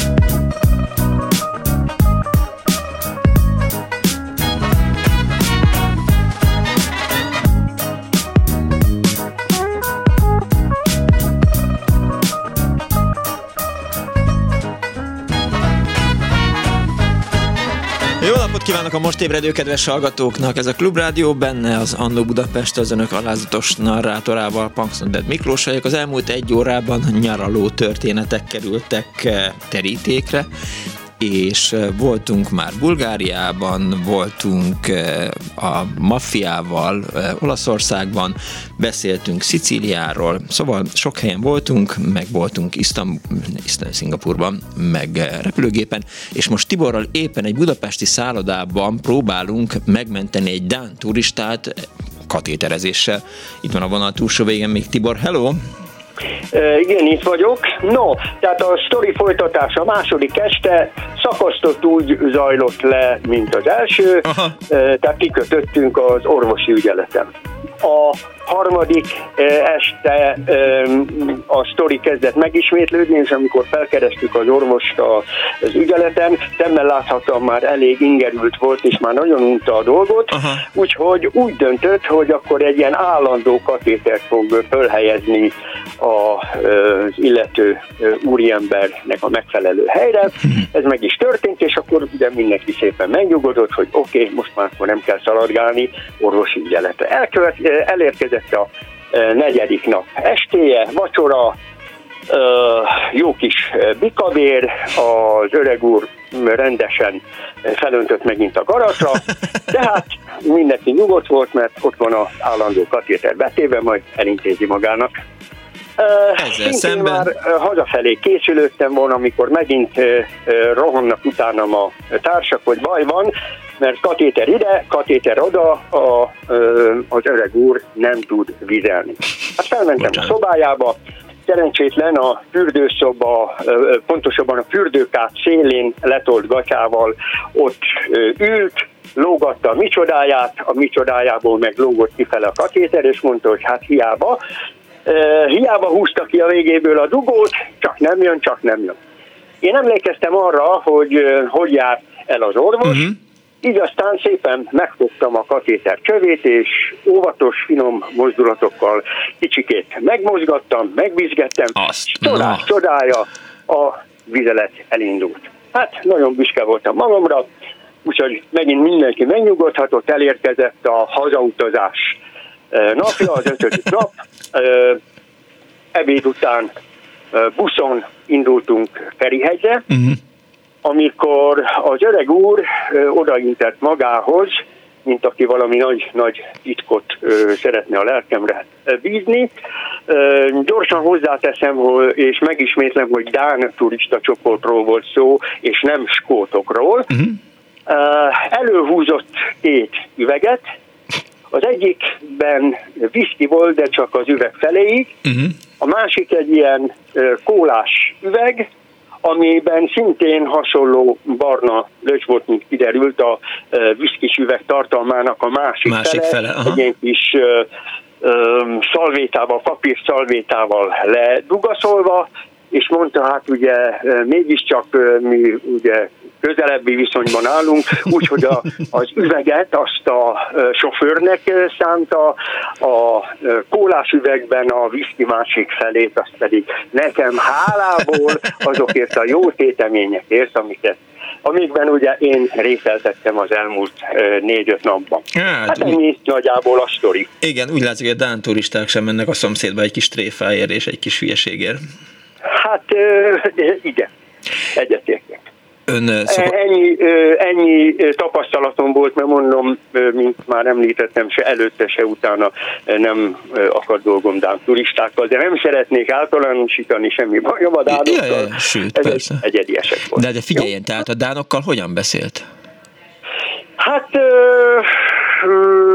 félig angolul, rossz angolságommal, meg volt, volt azt hiszem két két úriember, aki viszont franciául tudott, uh-huh. úgyhogy az ő közvetítésükkel. Jó, végül is megismerték a Budapest szépségeit, illetve hát a kiemelt turista pedig a budapesti urológiát. Így van, így van, meg a, a, arról is tanúbizonságot nyerhetett, hogy lámlám a magyar idegenvezetők milyen sok oldalon képzettek. Mindent megoldanak, aztán amikor hazament, akkor nyilván otthon a küszöb alatt ment be, és nyilván nem dicsekedett el a nagyságos asszonynak a, a budapesti kalandjairól. Ebben egészen biztos vagyok. Köszönöm szépen, Jó? hogy hívott Tibor. Én is köszönöm minden jót. Viszont hallásra. Viszont hallásra. 24 06 95 3, 24 07 95 3, 06 30 30 30 95 3, azt írta Piroska, ez utóbbire, mármint az SMS falra. 89-ben Kőszegről mentünk Ausztriába, nem találtuk a baluta kiviteli engedélyt, a vámtiszt kérte, hogy keressük meg, és hátra ment. Volt férjem gáztarot, és átjutottunk a határon, hazafelé másik átkelőn jöttünk, írta Piroska. Ránézek közben a Viber falra is, nem tudom, szoktuk használni ezt a kifejezést használni, hogy Viberfal. Szép napot kívánok mindenkinek, én is nagyon megkedveltem Kemény Dánielt, követem a tevékenységét, a hangja már régóta tetszik, de már egyszer meg is írtam. Sok hasznos, jó munkát kívánok neki, és a stábot is üdvözlöm, írta Zsuzsanna illetve hát Balázs küldött egy Punks Not Dead képet. Szervusz Dániel, rég láttalak, mi újság van? Hát nem csak gondoltam, hogy, hogy illene ide jönnöm megköszönni, hogy Sok, köszönöm szépen. Sokat fogytál, a, jól nézel ki. Igen, de ezt pont neked akartam mondani, hogy nagyon sokat fogytál, jól nézel ki ma, úgyhogy, úgyhogy, úgyhogy, úgyhogy legyen ez a lényeg. Most a hallgatók egy kicsit dicsérjék meg a Punks Not Dead-et is, hogy sokat fogyott és jól nézett ki. Semmi. Vagy jól, jól néz ki most is. Semmiféleképp ne, és aztán ne kössenek Hány kilométert futottál? Nem kérdeztem meg adás előtt. Csak 20 Csak 20 Hí. De jó időben legalább. Ajjajjaj. Jó, jó időben, jó helyen. Na, Jót beszélgettünk már megint, igen. Hát nem, jó lett volna megbeszélni, ha lennének tegnap esti kalandjaink, de hát nem voltak, mert nem voltunk egyikünk sem ott, ahol, ahol lenni kellett volna, mert neked jönnöd kellett dolgozni, nekem meg mennem kellett futni. Meg aludni Úgy, kellett menned meg. De, Isten de nekem is aludnom kellett. Isten éltesse Petes Vivient, ugye? Hát Isten éltessen Vivi. Mindig beszoktuk mondani a rádióba, beszokták mondani péntek reggel, hogy csak úgy, mint a ma születésnapjukat. Születésnapjukat, ma ünneplőket, mert ah. ez így pontos, mert már aztán a hamban és Főbb híreink jönnek. Ja, mi? Le, volt bennünket, hogy az nem úgy van, születésnapjukat ma ünneplőket, hanem ma, szület, ma születésnapjukat, ma ünneplő, mindegy, nem érdekes, hagyjuk. Most menjek ki? Menjen. Menjek, megyek. Maradhatsz itt, de akkor hogy fogod beadni a hallgatót? Szervusz. Talán a, talán a Manónegra készhosszabbító, ha megrendelnénk azt a krémet, az estefemen lehetett valami Jó, tényleg volt reklám. Akkor elérnéd azt a gombot, amivel beadjuk azt a hallgatót. A Manónegra, igen. Minden Tudod, pénzemet, a, minden, pénzemet, a minden pénzemet Biblia háromra költöttem. igen, igen, új kiadás.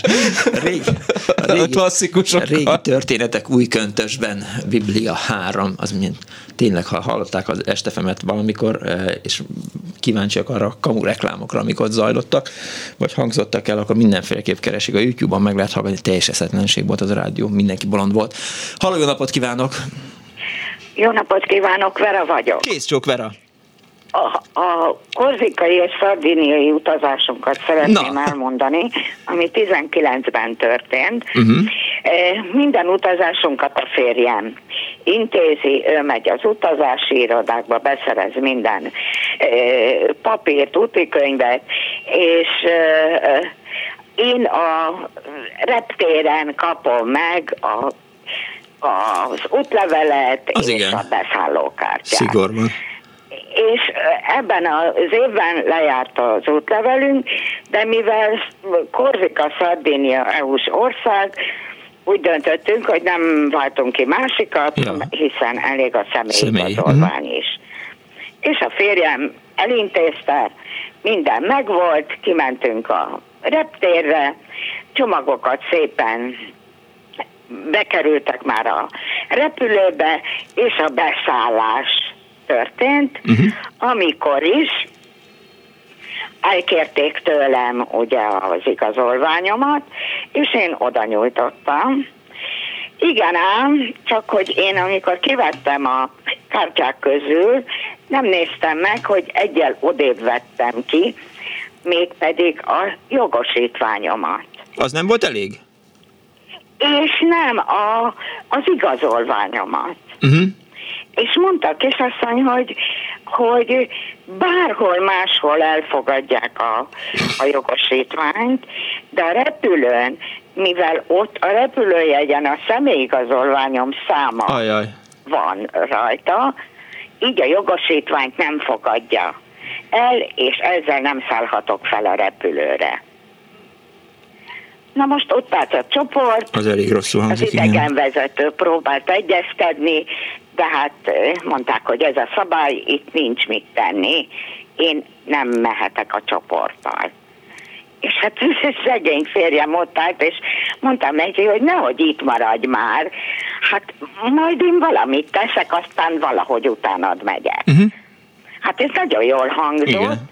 Hát ugye beszállt a repülőbe, engem pedig kikísértek, mert ugye nem hivatalosan voltam a mm, reptér belső terében, kikísértek oda az előtérbe, és akkor elkezdtem gondolkozni, hogy akkor, akkor most nekem valami repülőjegyet kéne szereznem, hogy eljussak eljussak mégis Szardéniára. Elmentem, ott, ott is van egy utazási iroda, uh-huh.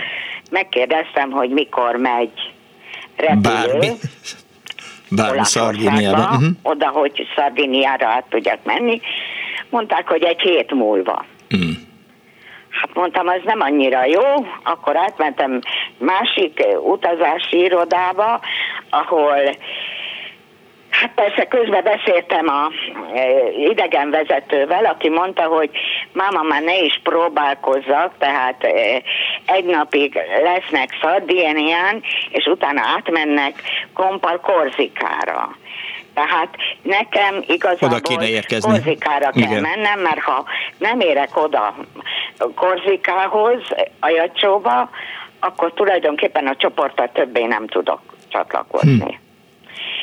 És akkor elkezdődött a szervezés, hívtam a sógornőméket, mindenki be volt, minden ismerős, kereste a repülőjegyeket, hogy, hogy hogy lehetne, milyen lehetőségek vannak. Hát ilyen ötleteik voltak a, az irodáknak, hogy menjek el Párizsba, Párizsból le tudok, le tudok menni délre, és onnan át tudok menni Korzikára. Korzikára. Hát Mhm. mondtam, már ne vicceljenek velem, hát nem fogok éjszakra menni, ha én délre akarok. Na, lényeg az, hogy a sogornőmék találtak egy repülőutat, ami Dél-Franciaországba ment. Igen ám, de nem innen, Ferihegyről, Hanem Bécsből. hanem a Svehátról. Uh-huh. Igen. Svehátról indult, reggel ötre kellett odaér, Mhm. kellett odaérnem, így aztán a, én bementem az utazási irodába, megvettem a repülőjegyet Aha. a jacsóba, és aztán a család beültetett éjjel kettőkor a kocsiba, és hajnali ötre ott voltunk Svehátnál. Sveháton felszálltam a repülőgépre, és gondoltam, hogy hát most már egyenesbe vagyok, mert hát mm, ott leszállok a reptéren, és, és akkor már csak átszállok az ajacsói gépre, milyen egyszerű. Akkor ott kiderült, hogy hát én nem repülőjegyet kaptam, hanem, Hanem. hogy is hívják azt, a, amit helyette adnak. Voucher. Voucher, igen, igen, igen. Igen? Vouchert kaptam, a- ugyanis meg kellett keresnem a, a Sveháti repülőtéren is azt a helyet, ahol a vocsát átírják repülőjegyre. Igen. Uh-huh. Akkor azt végre megtaláltam, de már olyan álmos fáradt voltam, Na mondom, fogok itt a reptéren inni egy kávét, meg egy vizet, és a sogornemék adtak 100 eurót. Egy egybe 100 eurót. Mentem oda, és nyújtom a 100 eurót, mire mondták, hogy aha, reptéren 100 eurót nem fogadnak el. 100 euróst. Menjek el egy bankba és váltsam föl. Aha, persze. Akkor kerestem a reptéren egy bankot. Végre fel tudtam váltani, végre vettem egy kávét, és akkor felszálltam a gépre. És akkor azt hittem, hogy most már az út egyenes, mert leszállok. Mi is van ott délen? Löle. Nem fogom tudni megmondani. akarok mondani, de nem az. Aha. Na mindegy, szóval onnan indul Korzikába a gép. Lényeg az, hogy ott leszállok a reptéren végre, és na mondom, most akkor megint megyek, átiratom a vouchert, és akkor szállok föl az ajacsoba az igen. gépre. Igen ám, de azt elfeledtem, hogy én az érkezési oldalra jöttem, és nem az indulásira.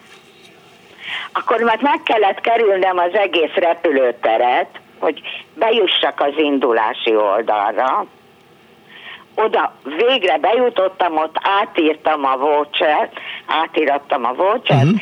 és így kerültem az ajacsói képre, és délután, másnap délután háromkor ott voltam Ajacsóba. Onnan már csak Korzikába kellett eljutni? Nem, az Korzikában. Az már Korzikán van? Korzika fővárosa. Ja, bocsánat. Ajacsó. Mm. És akkor már csak annyit Tudhattam kellett tennem, volna. mert közben az idegenvezetővel tudtam beszélni, mm.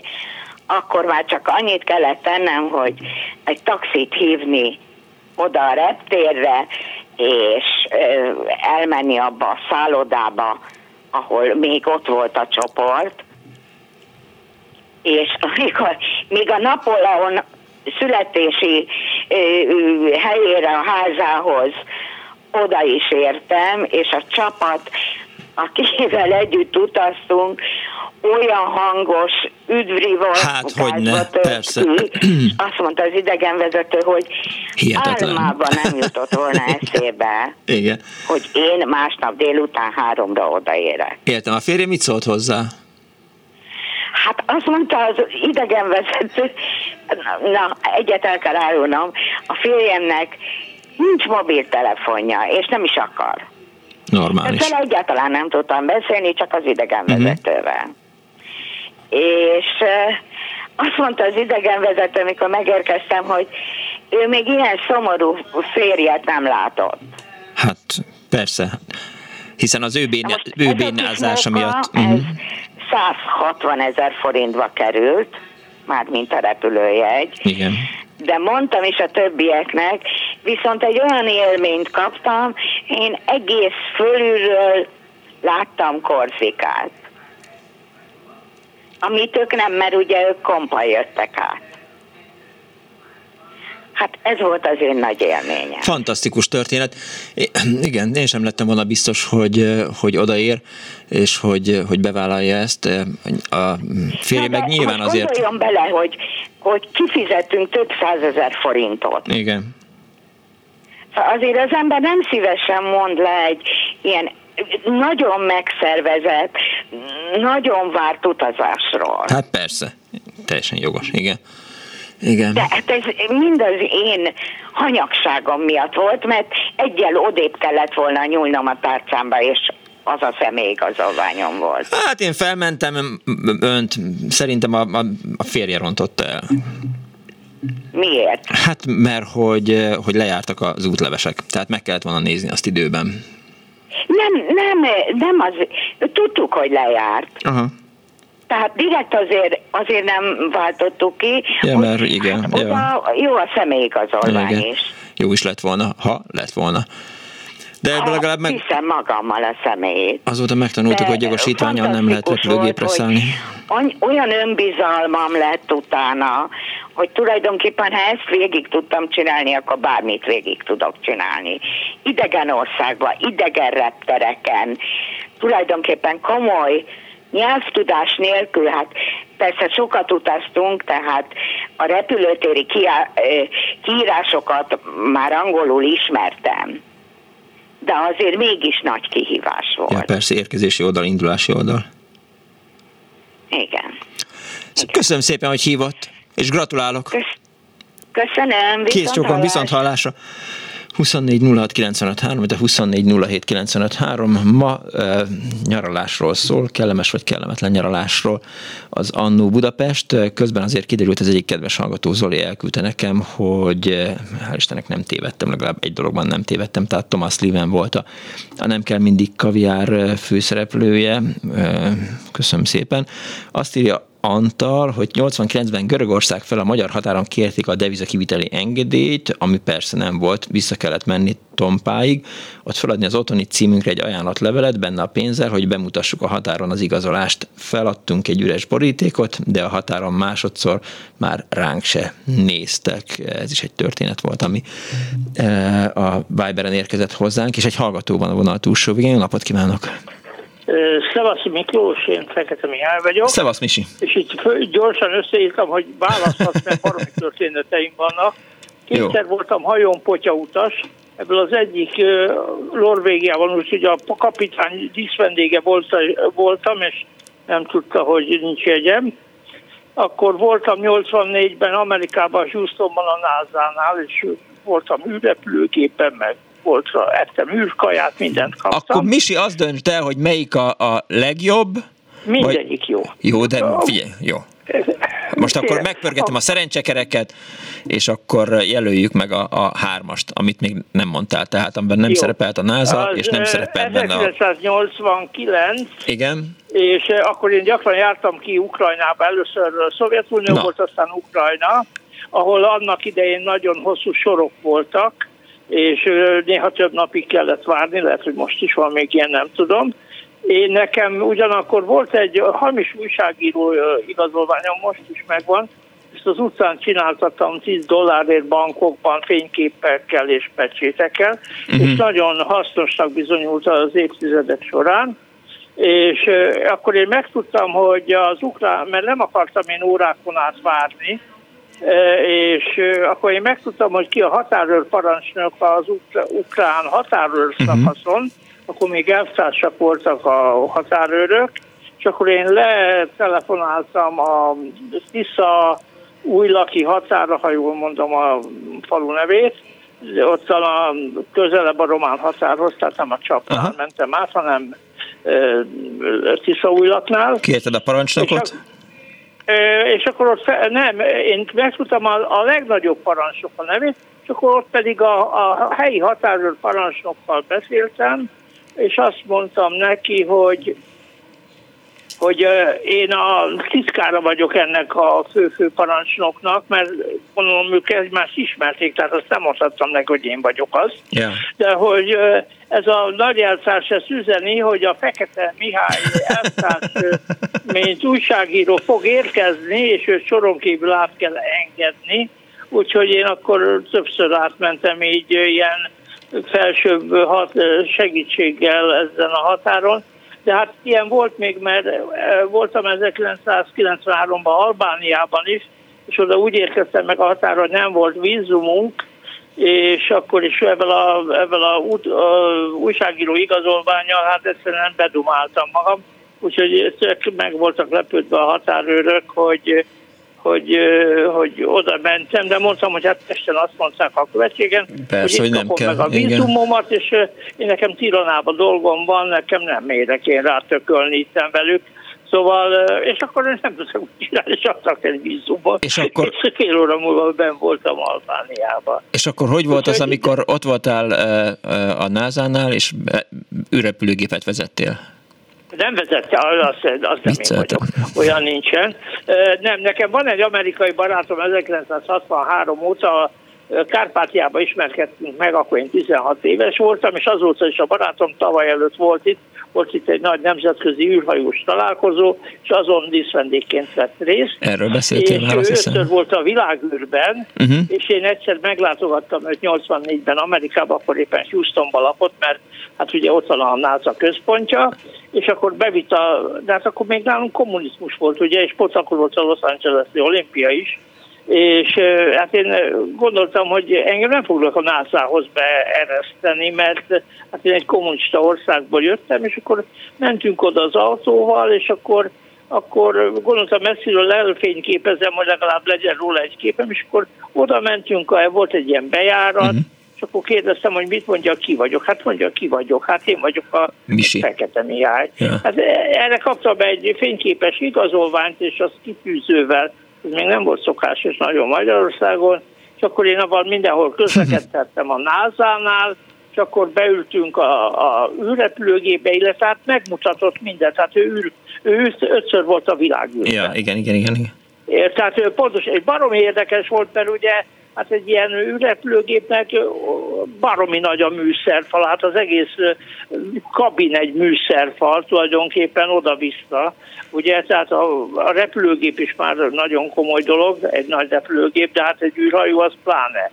És akkor így elmagyarázta, hogy mi szerint vannak csoportosítva a, a, a gombok, a, a, a, a meg a jelző. Meg a billentyűk, mm. meg a nem tudom micsoda, milyen a WC, állat érdekes volt, hogy jut ki az ember a teherrészre, mert ugye ezek teheragűrhajó, tehát fölvitt valamit, és akkor kinyitották, és akkor szabadon engedték. Igen.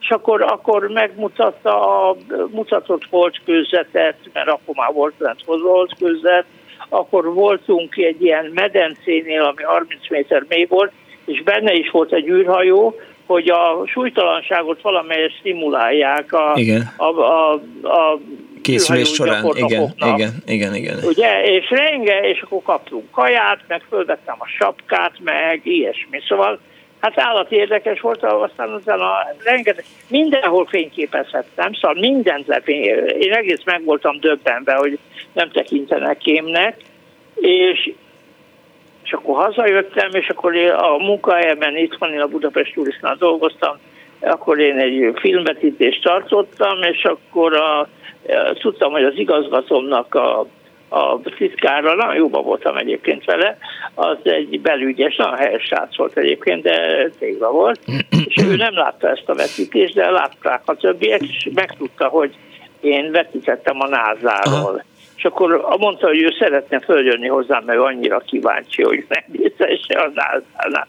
Hát nem jött föl, mert nem akartam, hogy följöjjön hozzám, de hát ez egy ilyen történet volt. De hát rengeteg, tehát tényleg 75-ben voltam Krisztiániában, nem tudom, de hol van. Várjál, Misi, Misi, Misi, Misi, Misi, Misi, tudom, hol van Krisztiánia, csak más hallgatók is vannak. Jó, ezért gondoltam én is, Most igen. volt NASA, Ukrajna és Albánia, majd legközelebb. Köszi szépen! Hello! Hello! 24 06 vagy a 24 Anti írja a Viberem. 90 valahányban Ausztriából jöttünk az a síelésből, szél, hóvihar az úton, és a határ előtt észrevettük, hogy a lányunk körülbelül 6 éves útlevele nincs meg. Mindegy, vissza nem megyünk, szóltam, hogy húzódjon le hátul. A határőr benézett, csupa hó volt minden, mehetünk. Itthon körülbelül egy hét múlva találtam meg az útlevelet a kocsi hátsó részében. Béreltünk valamit, és az volt a biztosíték, és amikor visszakaptam, csak bedobtam a kocsiba, így csempésztem be a lányomat az országba. Én egyszer egy kis cicát csempésztem be a horvát tengerpartról, ahol az anyukája ott hagyta, és, és nem tudtunk vele mit csinálni, és aztán hazahoztuk, és aztán hát szerintem még mindig él. Ugye meghirdettem akkor a Tumblr-en, hogy hogy kell valakinek egy horvátországi cica, és ugye elméletileg nem lehet kihozni a cicát Horvátországból, tehát amikor átkeltünk a határon az autóval, akkor, akkor el volt rejtve a kis cica. Hát ez is egy ilyen történet. Halló, jó napot kívánok! Jó napot kívánok! Kész csók. vagyok. Kész csók. Én vagyok, ugye? Igen. Igen. Egy nyári élményemet szeretném elmesélni, ami nagyon különleges volt. Na. 1966-ban egyetemista voltam, a Miskolci Egyetemen, és testvér egyetemünk volt a Harkovi Egyetem. Mm. és ennek keretében ilyen csere utazások voltak. Jártak itt Harkovi egyetemisták Miskolcon egy építőtáborba, és következő évben, 1967-ben mi is elmentünk egy két hónapos Szovjetunióbeli utazásra, amelyben az első hónap az egy építőtábor volt, uh-huh. mégpedig Kazasztánban, és a második hónap az meg teljes hónap nyaralás volt.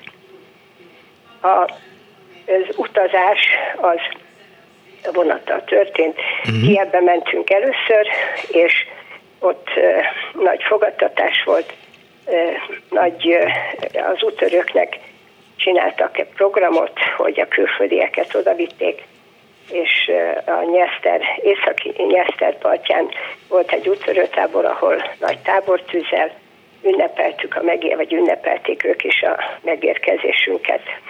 Aztán a, természetesen megnéztük Kievet, egy pár napot ott töltöttünk, és utána tovább utaztunk Harkovba, mert végül is az volt a, az egyetemi testvérvárosunk. Ott is ott uh-huh. voltunk egy pár napig, és akkor onnan indult a, a vonatunk, mégpedig a Nyeperen, aztán a Don, vagy a Volgán arra végig egészen Cseljabinsk az Uralig, uh-huh.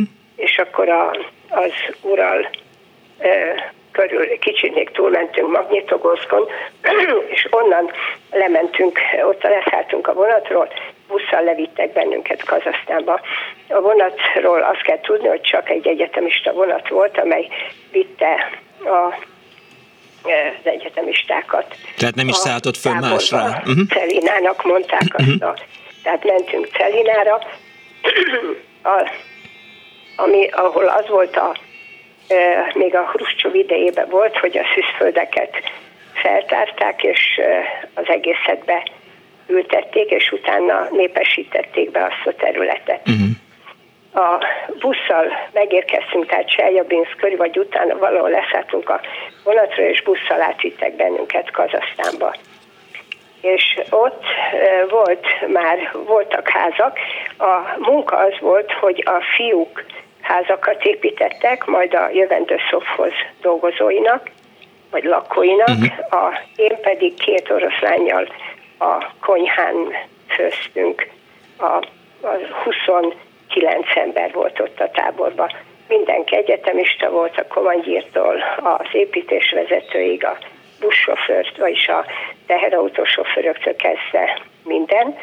Azkor a Celinán még néhány ilyen ház állt csak, amit már korábban építettek, volt már lakója is, pontosabban annak a kis szofhoznak, mert csak egy, egy szofhoz volt, egy központtal és egy kultúrházzal. És önök miben laktak? De a, még hoztak a két, tehát hárman dolgoztunk a konyhán, uh-huh. két oroszlány és én, és még egy, jött még egy egyetemista lány, az pedig a szofhoz dolgozóinak, dolgozó gyerekeinek építő tábort tartott, ott helyben úttörő tábort tartott pontosan össze vonták őket, és akkor ott foglalkozott velük.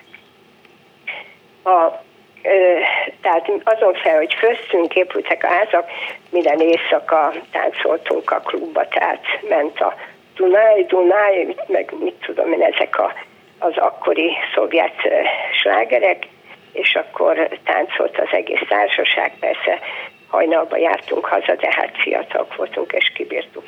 Önök, a, miben, önök miben laktak? Sok érdekes Bárján. dolgot láttam a, a konyhán, amit ők hogyan sütöttek, hogyan főztek, uh-huh. És aztán nagyon nehezen szoktam meg, mert három napig szinte zúgott a fejem attól, beszélnek, beszélnek, de hát nem értettem, hogy miért, de aztán ugye három nap után azért már úgy, úgy bejött a dolog, és akkor tej az állandóan volt, mert a szofhoz teheneket is tartott. Zöldség nem nagyon volt, de pontosabban káposzta az állandóan volt káposzta is, és hús is volt, tehát az ételnek, vagyis az ételkészítésnek mondjuk ezek voltak az alapjai.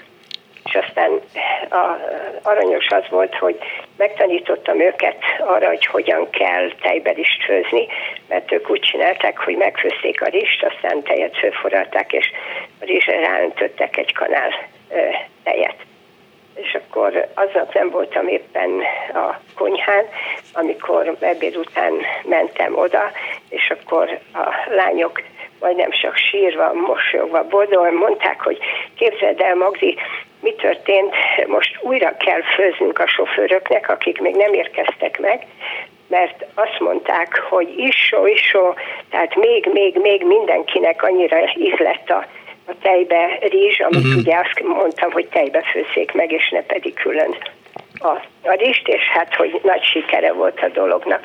A napok tehát úgy teltek, hogy nappal dolgoztunk, éjjel táncoltunk, aztán ö, ott volt egy kis folyó, volt ott a folyóba lehetett fürdeni, azon felül olyan ö, kis ö, fürdőház volt, ahol forró víz volt, és akkor ott ilyen edényekben meg lehetett fürdeni, tehát nagyon kellemes, jó, és nekünk, a, akik fiatalok voltunk, nem számított semmi. Azt, nem azt, a, azt próbáltam kérdezni, kényelem. Magdi, azt próbáltam kérdezni, tehát, de nem hall engem? is volt még, nem. hogy a csoport 20 voltunk magyarok, és a csoportunk másik része egy másik szofhozba volt, és oda átmentünk egyik hétvégén, foci meccs volt, nagy evések voltak, szóval valójában rendkívül különleges dolog, és hát mind, mind az oroszokkal együtt, vagy hát az orosz diákokkal együtt.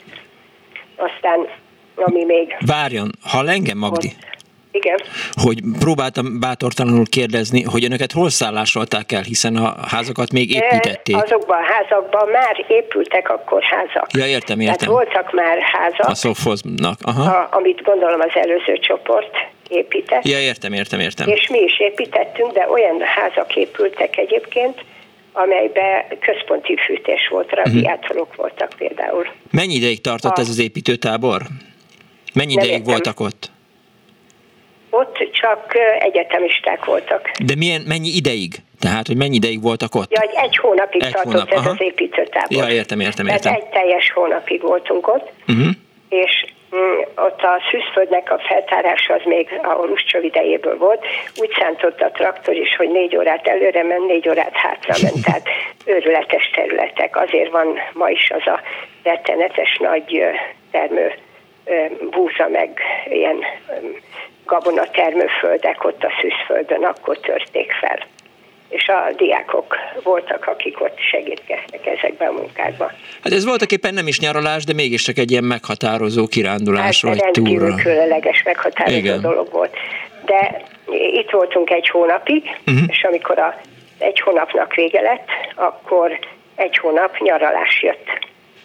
Mégpedig úgy, hogy Na. kijöttünk Kazasztánból, elvittek bennünket Seljabinszba, például az egyetemre, megismerni az egyetemet, vagy körülvittek bennünket, és hát az 1967-ről beszélünk, őrületes dolog volt, hogy megálltunk ott a Cseljabinszki téren, és két emelet nagyságú alapzaton őrületes nagy mm, tankát például, úgyhogy ilyen, ilyen szobrok meg emlékművek voltak. Köszönöm. Akkor végig a ja de maga ez a fantasztikus volt az utazás, egy külön vonat, ahol majdnem legtöbb helyen megállt a vonat, gondolom, mert a időpontot kellett a többi vonathoz igazítani. Az állomásokon nyár volt, egy ilyen, emlékszem rá, egy melegítőnadrág, meg egy fehér blúz volt, amiben végigutaztam a, az egészet leszálltunk, ott a vízcsapokat megletve, ittunk, locsolkodtunk, uh-huh. áztattuk magunkat.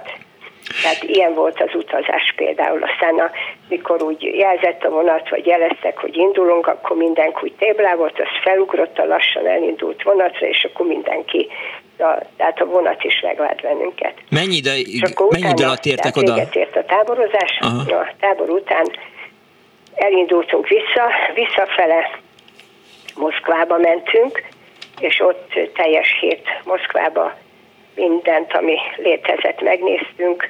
Ugye nálunk nem volt metró, és akkor látni azokat a moszkvai fantasztikus metroállomásokat, a metrókat, magát a mindent ott Moszkvában, minden olyan őrületesen nagy volt nekünk, tehát akkor még megnéztük a Lenin mauzóleumot is természetesen, meg elmentünk étterembe, szállodában laktunk ott a Vöröstér nek a szélén. Nagyon érdekes volt a vásárlás, hogy bement az ember a, a boltokba, és akkor szóval nem volt sok áru, uh-huh. tehát amit, amit lehetett, az végül is olcsó volt, ugye akkor mindenki ott vásárolta, akik kint dolgoztak, vagy kint tanultak egyetemisták, azok is úgy jöttek haza, hogy megvásárolták maguknak a mindenfélét, ami létezett a Frigidertől kezdve. Köszönöm szépen, hogy... Hi... Tehát eltöltöttünk egy hetet Moszkvába, ja. Mm, rendkívül jó körülmények között, utána elindult a vonat, és Szimferopolba mentünk. Szimferopolban mm, pedig ott volt a végállomás, az a Krímbe van, és ott Szevasztopol egy nagy hadikikötő volt, már akkor is odáig nem lehetett menni, és onnan tovább mentünk egy Alusta nevi, nevű helyre, ahol sátortáborban voltunk több mint egy hétig, uh-huh. és akkor a mm, mondjuk a, a tenger az ott olyan nagy köves tehát nem homokos partú, hanem meredek, kövespartú tenger, sátortáboroztunk, úgyhogy szóval fantasztikus élmények és dolgok voltak, ami, ami annyira egész életemre megmaradt, hogy, hogy az emberek, e, jó, elsősorban csak egyetemistákat találkoztunk, de rendkívül kedvesek, aranyosak voltak, és és most, hogy ezek a dolgok vannak itt, hát végül Harkovba, Kievbe, ott végigjártam azokat a, a vidékeket. Köszönöm hát szépen. Nagyon Köszönöm nagyon szépen, hogy... Sajnálatos, ugye? Igen. Tehát ezért is jutott most eszembe, hogy elmondja. Elmondom, Jól tette. Aztán onnan jöttünk végül haza, haza egy hét nyaralás után. Az Kösz... is egy hónapig tartott végül is ez a visszafele út is uh-huh. a táborból. Tehát egy hét nyaralás volt, és vagyis egy hónap nyaralás volt, és egy hónap pedig munka volt. De köszönöm hát, szépen, hogy hívott, és elmesélte. Én szépen köszönöm, Kész viszont hallásra. Viszont hallásra. Halló, jó napot kívánok! Jó napot kívánok! Üdvözlöm! Én Gombkütő Péter vagyok. Hello, Péter! És két élményről szeretnék beszámolni. Egy kellemetlen él, nyaralásról, arról igyekszem lehetőleg röviden beszélni, és utána pedig egy, egy kellemes, nagyon jól sikerült nyaralásról. Időben ugyanezek fordítva voltak, de azért én először a rosszat mondanám, mert Na, ugye minden jó, a vége jó. Ja, vagy nem. Tehát a rossz nyaralás az volt, 1982-ben elterveztük, hogy lemegyünk az Adriára nyaralni. 5 és 7 éves gyerekeink voltak, tehát úgy jó előre elszerveztünk mindent, hogy hogy lesz, mi lesz. Utazási irodában lefoglaltuk a szállást, saját kocsival mentünk, és elindulunk. Rekkenő hőség végig az úton, szakadt rólunk a verejték mindenhol. Megérkezünk Lovramba, ugye ez az Iszrai félszigeten van, elfoglaljuk a szállást, fáradtak voltunk, lepjedünk, hogy na, másnap irány a tenger. Fölkerülünk reggel, szakad az eső, fúj egy kis szél. Hú, Jó. Hát ugye 5 és 7 éves gyerekekkel nem olyan könnyű más csinálni. Nekem mondja? Hát jó, hát legyünk türelemmel, itt biztos ez, ez csak egy vagy két nap, aztán majd elmúlik. Igen. Egy kis tengerparti séta, ez az. Eltelt az első nap. Második nap ugyanez. no, Igen. a harmadik nap ugyanígy kezdődik, dél körül egy kicsit kisütött a nap, és megjavult az idő. Na, bevágtuk magunkat gyorsan a kocsiba, rohanás az első olyan homokosabb tengerparti részre, ahol a gyerekek is tudnak uh-huh. egy mhm. kicsit fürödni. Fél óra, maximum egy óra lehetett, utána megint elromlott az idő, tehát nyomás haza. Hát ez gyakorlatilag így tartott a nyaralásunk végéig. Hát, hogy valamivel előssük az időt, akkor közben beiktattunk a ugye már akkor Jugoszlávia még egységes volt, tehát a, a posztolnai cseppkőbarlanghoz egy kirándulásra jöttünk az autóba, elgurultunk posztolydába, bementünk a cseppkőbarlangba, 5 és 7 éves gyereknek ezek Igen. nem hagytak maradandó Igen, élmény. jelezni akartam, hogy, hogy nem a legjobb programválasztás volt ez, de hát de nyilván más, nem volt más. más. nem igen, nagyon volt. Igen. Sehol egy cirkusz, sehol egy mozi, sehol egy, egy pizzéria. Hát most, ha most egy, nekem szerb vagy horvát nyelven levetítenek egy filmet, akkor azért jó, hát közben megnéztük ott a környéken, a Pulai félszigeten a, a római romokat, ezt azt, ami volt, de hát na, a lényeg az, hogy eljött az utolsó nap, uh-huh Na akkor reggel beülünk a kocsiba, jövünk haza, szikrázó napsütés, gyönyörű idő. Klasszikus, igen. Még annyit hozzá megjegyzésképpen, hogy a, a szálloda értelmében beszélgettünk egy idősebb német hölgyel, aki azt mesélte el, hogy ő már 15 éve minden éve ide jön nyaralni. De ilyen rossz időt, ilyen hosszú ideig hát, még igen. egyetlen egyszer sem igen. tapasztalt. Igen, elhiszem. Na, ez gyakran hát előfordul az emberre. Kellemetlen élmény. A jó sikerült nyaralás az viszont még 1966-ban volt, Na. akkor én még egyetemista voltam, és volt egy ilyen e, szakmai e, tanulmányútnak e, álcázott nyaralási lehetőség az NDK-ba. Ugye a, a Budapesti Műszakegyetem és a Dresdai Műszakegyetem, tehát a Drévu Dresden között volt egy ilyen megállapodás, hogy mennek ki magyar csoportok oda, ők azt ott vendégül látják, jönnek német csoportok ide, őket uh-huh. mi látjuk itt vendégül, tehát az általunk befizetett pénzből lettek vendéglátva itt a németek, tehát szállás, stb minket meg a németek láttak vendégül. Kiutaztunk, közel két hetet töltöttünk el Dresdába. A szakmai tanulmányút jellege az volt, hogy volt benne egy félnapos gyárlátogatás. Uh-huh.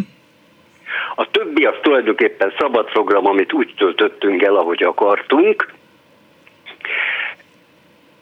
Természetesen a környék, tehát Dresda összes nevezetességét megnéztük, aztán a, a kétszer kirándultunk a, a Száz Svájcba, uh-huh.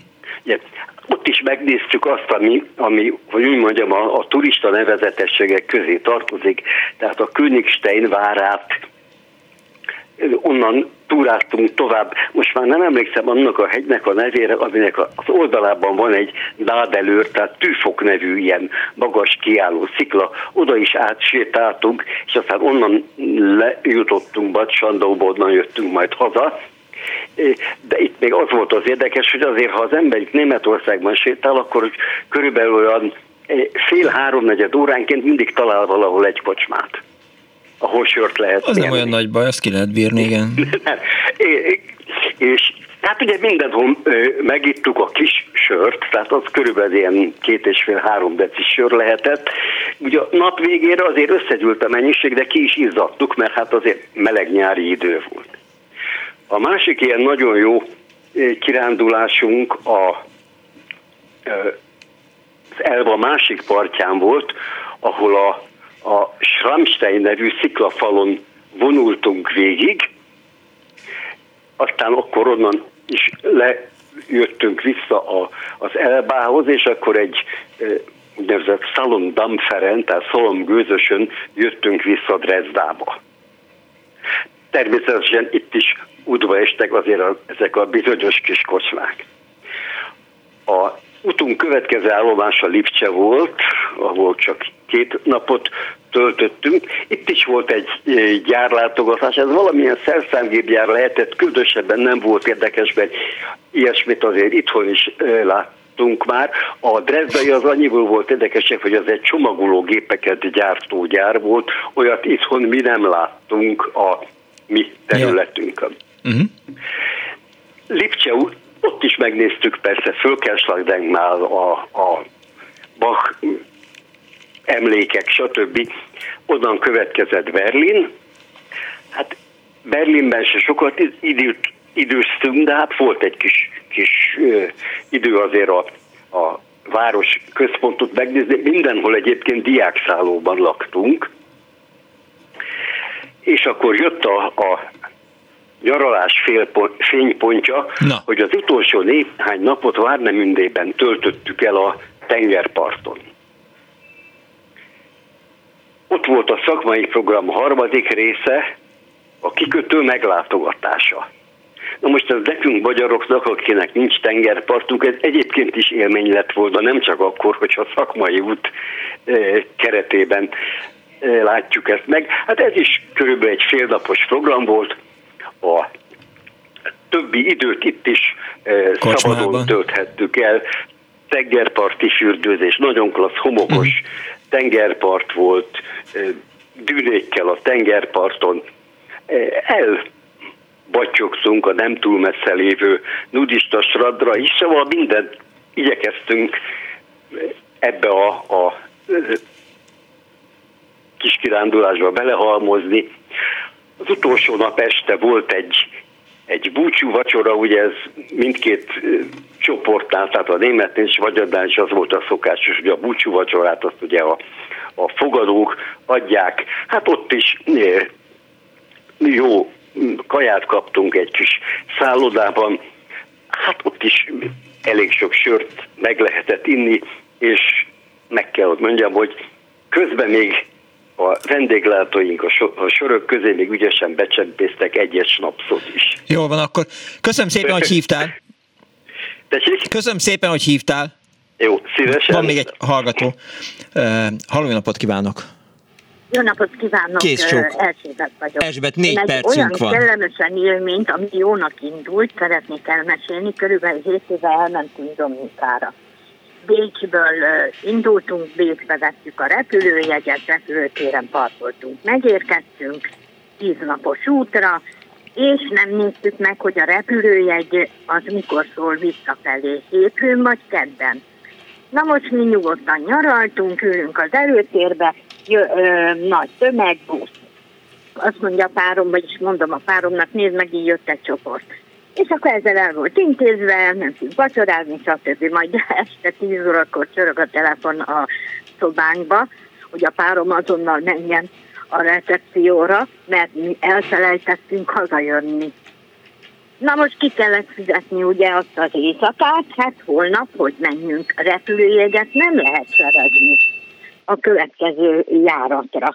Na most akkor másnaptól minden este fizettük a szállást, a kaja minden benne, telefonálás össze-vissza a gyerekeinknek, hogy valamit próbáljanak megcsinálni, hogy haza tudjunk jönni, mert ha kiraknak a szállodából, akkor bajba leszünk. És akkor a páromnak a gyerekei ők Bécsbe élnek, szaladgáltak az utazási irodába, ahol befizettük, megpróbáltak a következő, vagyis hát arra a hétre jegyet szerezni, újra egy hetet ki kellett fizetni nyaralással, közben mi fizettük minden este a következő hétfői járatra. Na most akkor ez ugye bekövetkezett, de közben a gyógyszerünk, nekem a vérnyomás gyógyszerem, a párom cukorgyógyszere fogytán volt. Hát mondanom se kell, hogy milyen idegesek voltunk. És akkor ugye sikerült végre hazaér, fölszállunk a repülőre, na az érünk be, az egyik egy első osztályra szólt, a másik a második osztályra. Na most ki üljön oda? Hát én ültem az első osztályra. De ugye én nem tudok nyelveket beszélni, és én ott csak szenvedtem. Na akkor kibókláztam, megkerestem a páromat, mondom, intézd el, hogy én ide üljek melléd, mert én ott nem tudok. Szerencsére volt egy fiatal ember, aki boldogan vállalta, hogy ő átül az első osztályra, uh-huh. és akkor végre megérkeztünk. Düsseldorf onnan vét. Na, repülőtéren parkoltunk. Lejárt a parkolókártya. Újra ki kellett fizetni egy egész hetet pluszba, és akkor még a tetejébe szaladgálni össze-vissza, mert az autó nem ott volt, ahol hagytuk. Szóval ilyen élmény, az, az első hét szuper volt, de a második az katasztrófa. Az eléggé katasztrófa, innen is úgy tűnik. És akkor nem beszélve arról, hogy 150 ezer forintot eltelefonálgattam, mert ugye mindig hívogattam a családot, ja. hogy sikerült nekik valami repülőjegyet intézni, hogy haza tudjunk jönni, vagy most mi lesz, ott maradunk, vagy mi a csuda. Úgyhogy, és plusz a másik, hát több mint két millió forintban volt ez a kis kiruccanásunk. Hát ez tény, tényleg lidérces volt. Azóta se nyaraltunk, ez 7 éve volt, azóta se mertünk elmenni sehova, nehogy elhiszem. Köszönöm szépen, hogy hívtál. Én is köszönöm. Viszont hallásra. A műsor szerkesztője Árva Brigitta volt. Létrehozásában segítségemre volt a műsor létrehozásában segítségemre volt Kemény Dániel az üvegfal túloldalán, Kardos Józsi a hátterekkel, Pálinkás volna videókkal, és Kis Mária fogadta az önök hívásait. Egy hét múlva is lesz Annó Budapest, köszönöm szépen megtisztelő figyelmüket, tovább nyaralunk ki hol, és persze hát tudják, jogi Fisz a Putyin rohagy meg, béhallás.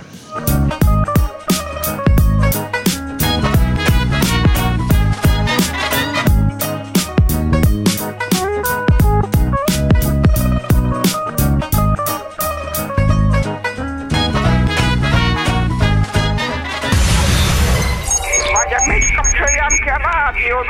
bocsánat. Jaj, igen, jaj, jaj. igen, igen. Elnézést. Jó napot kívánok.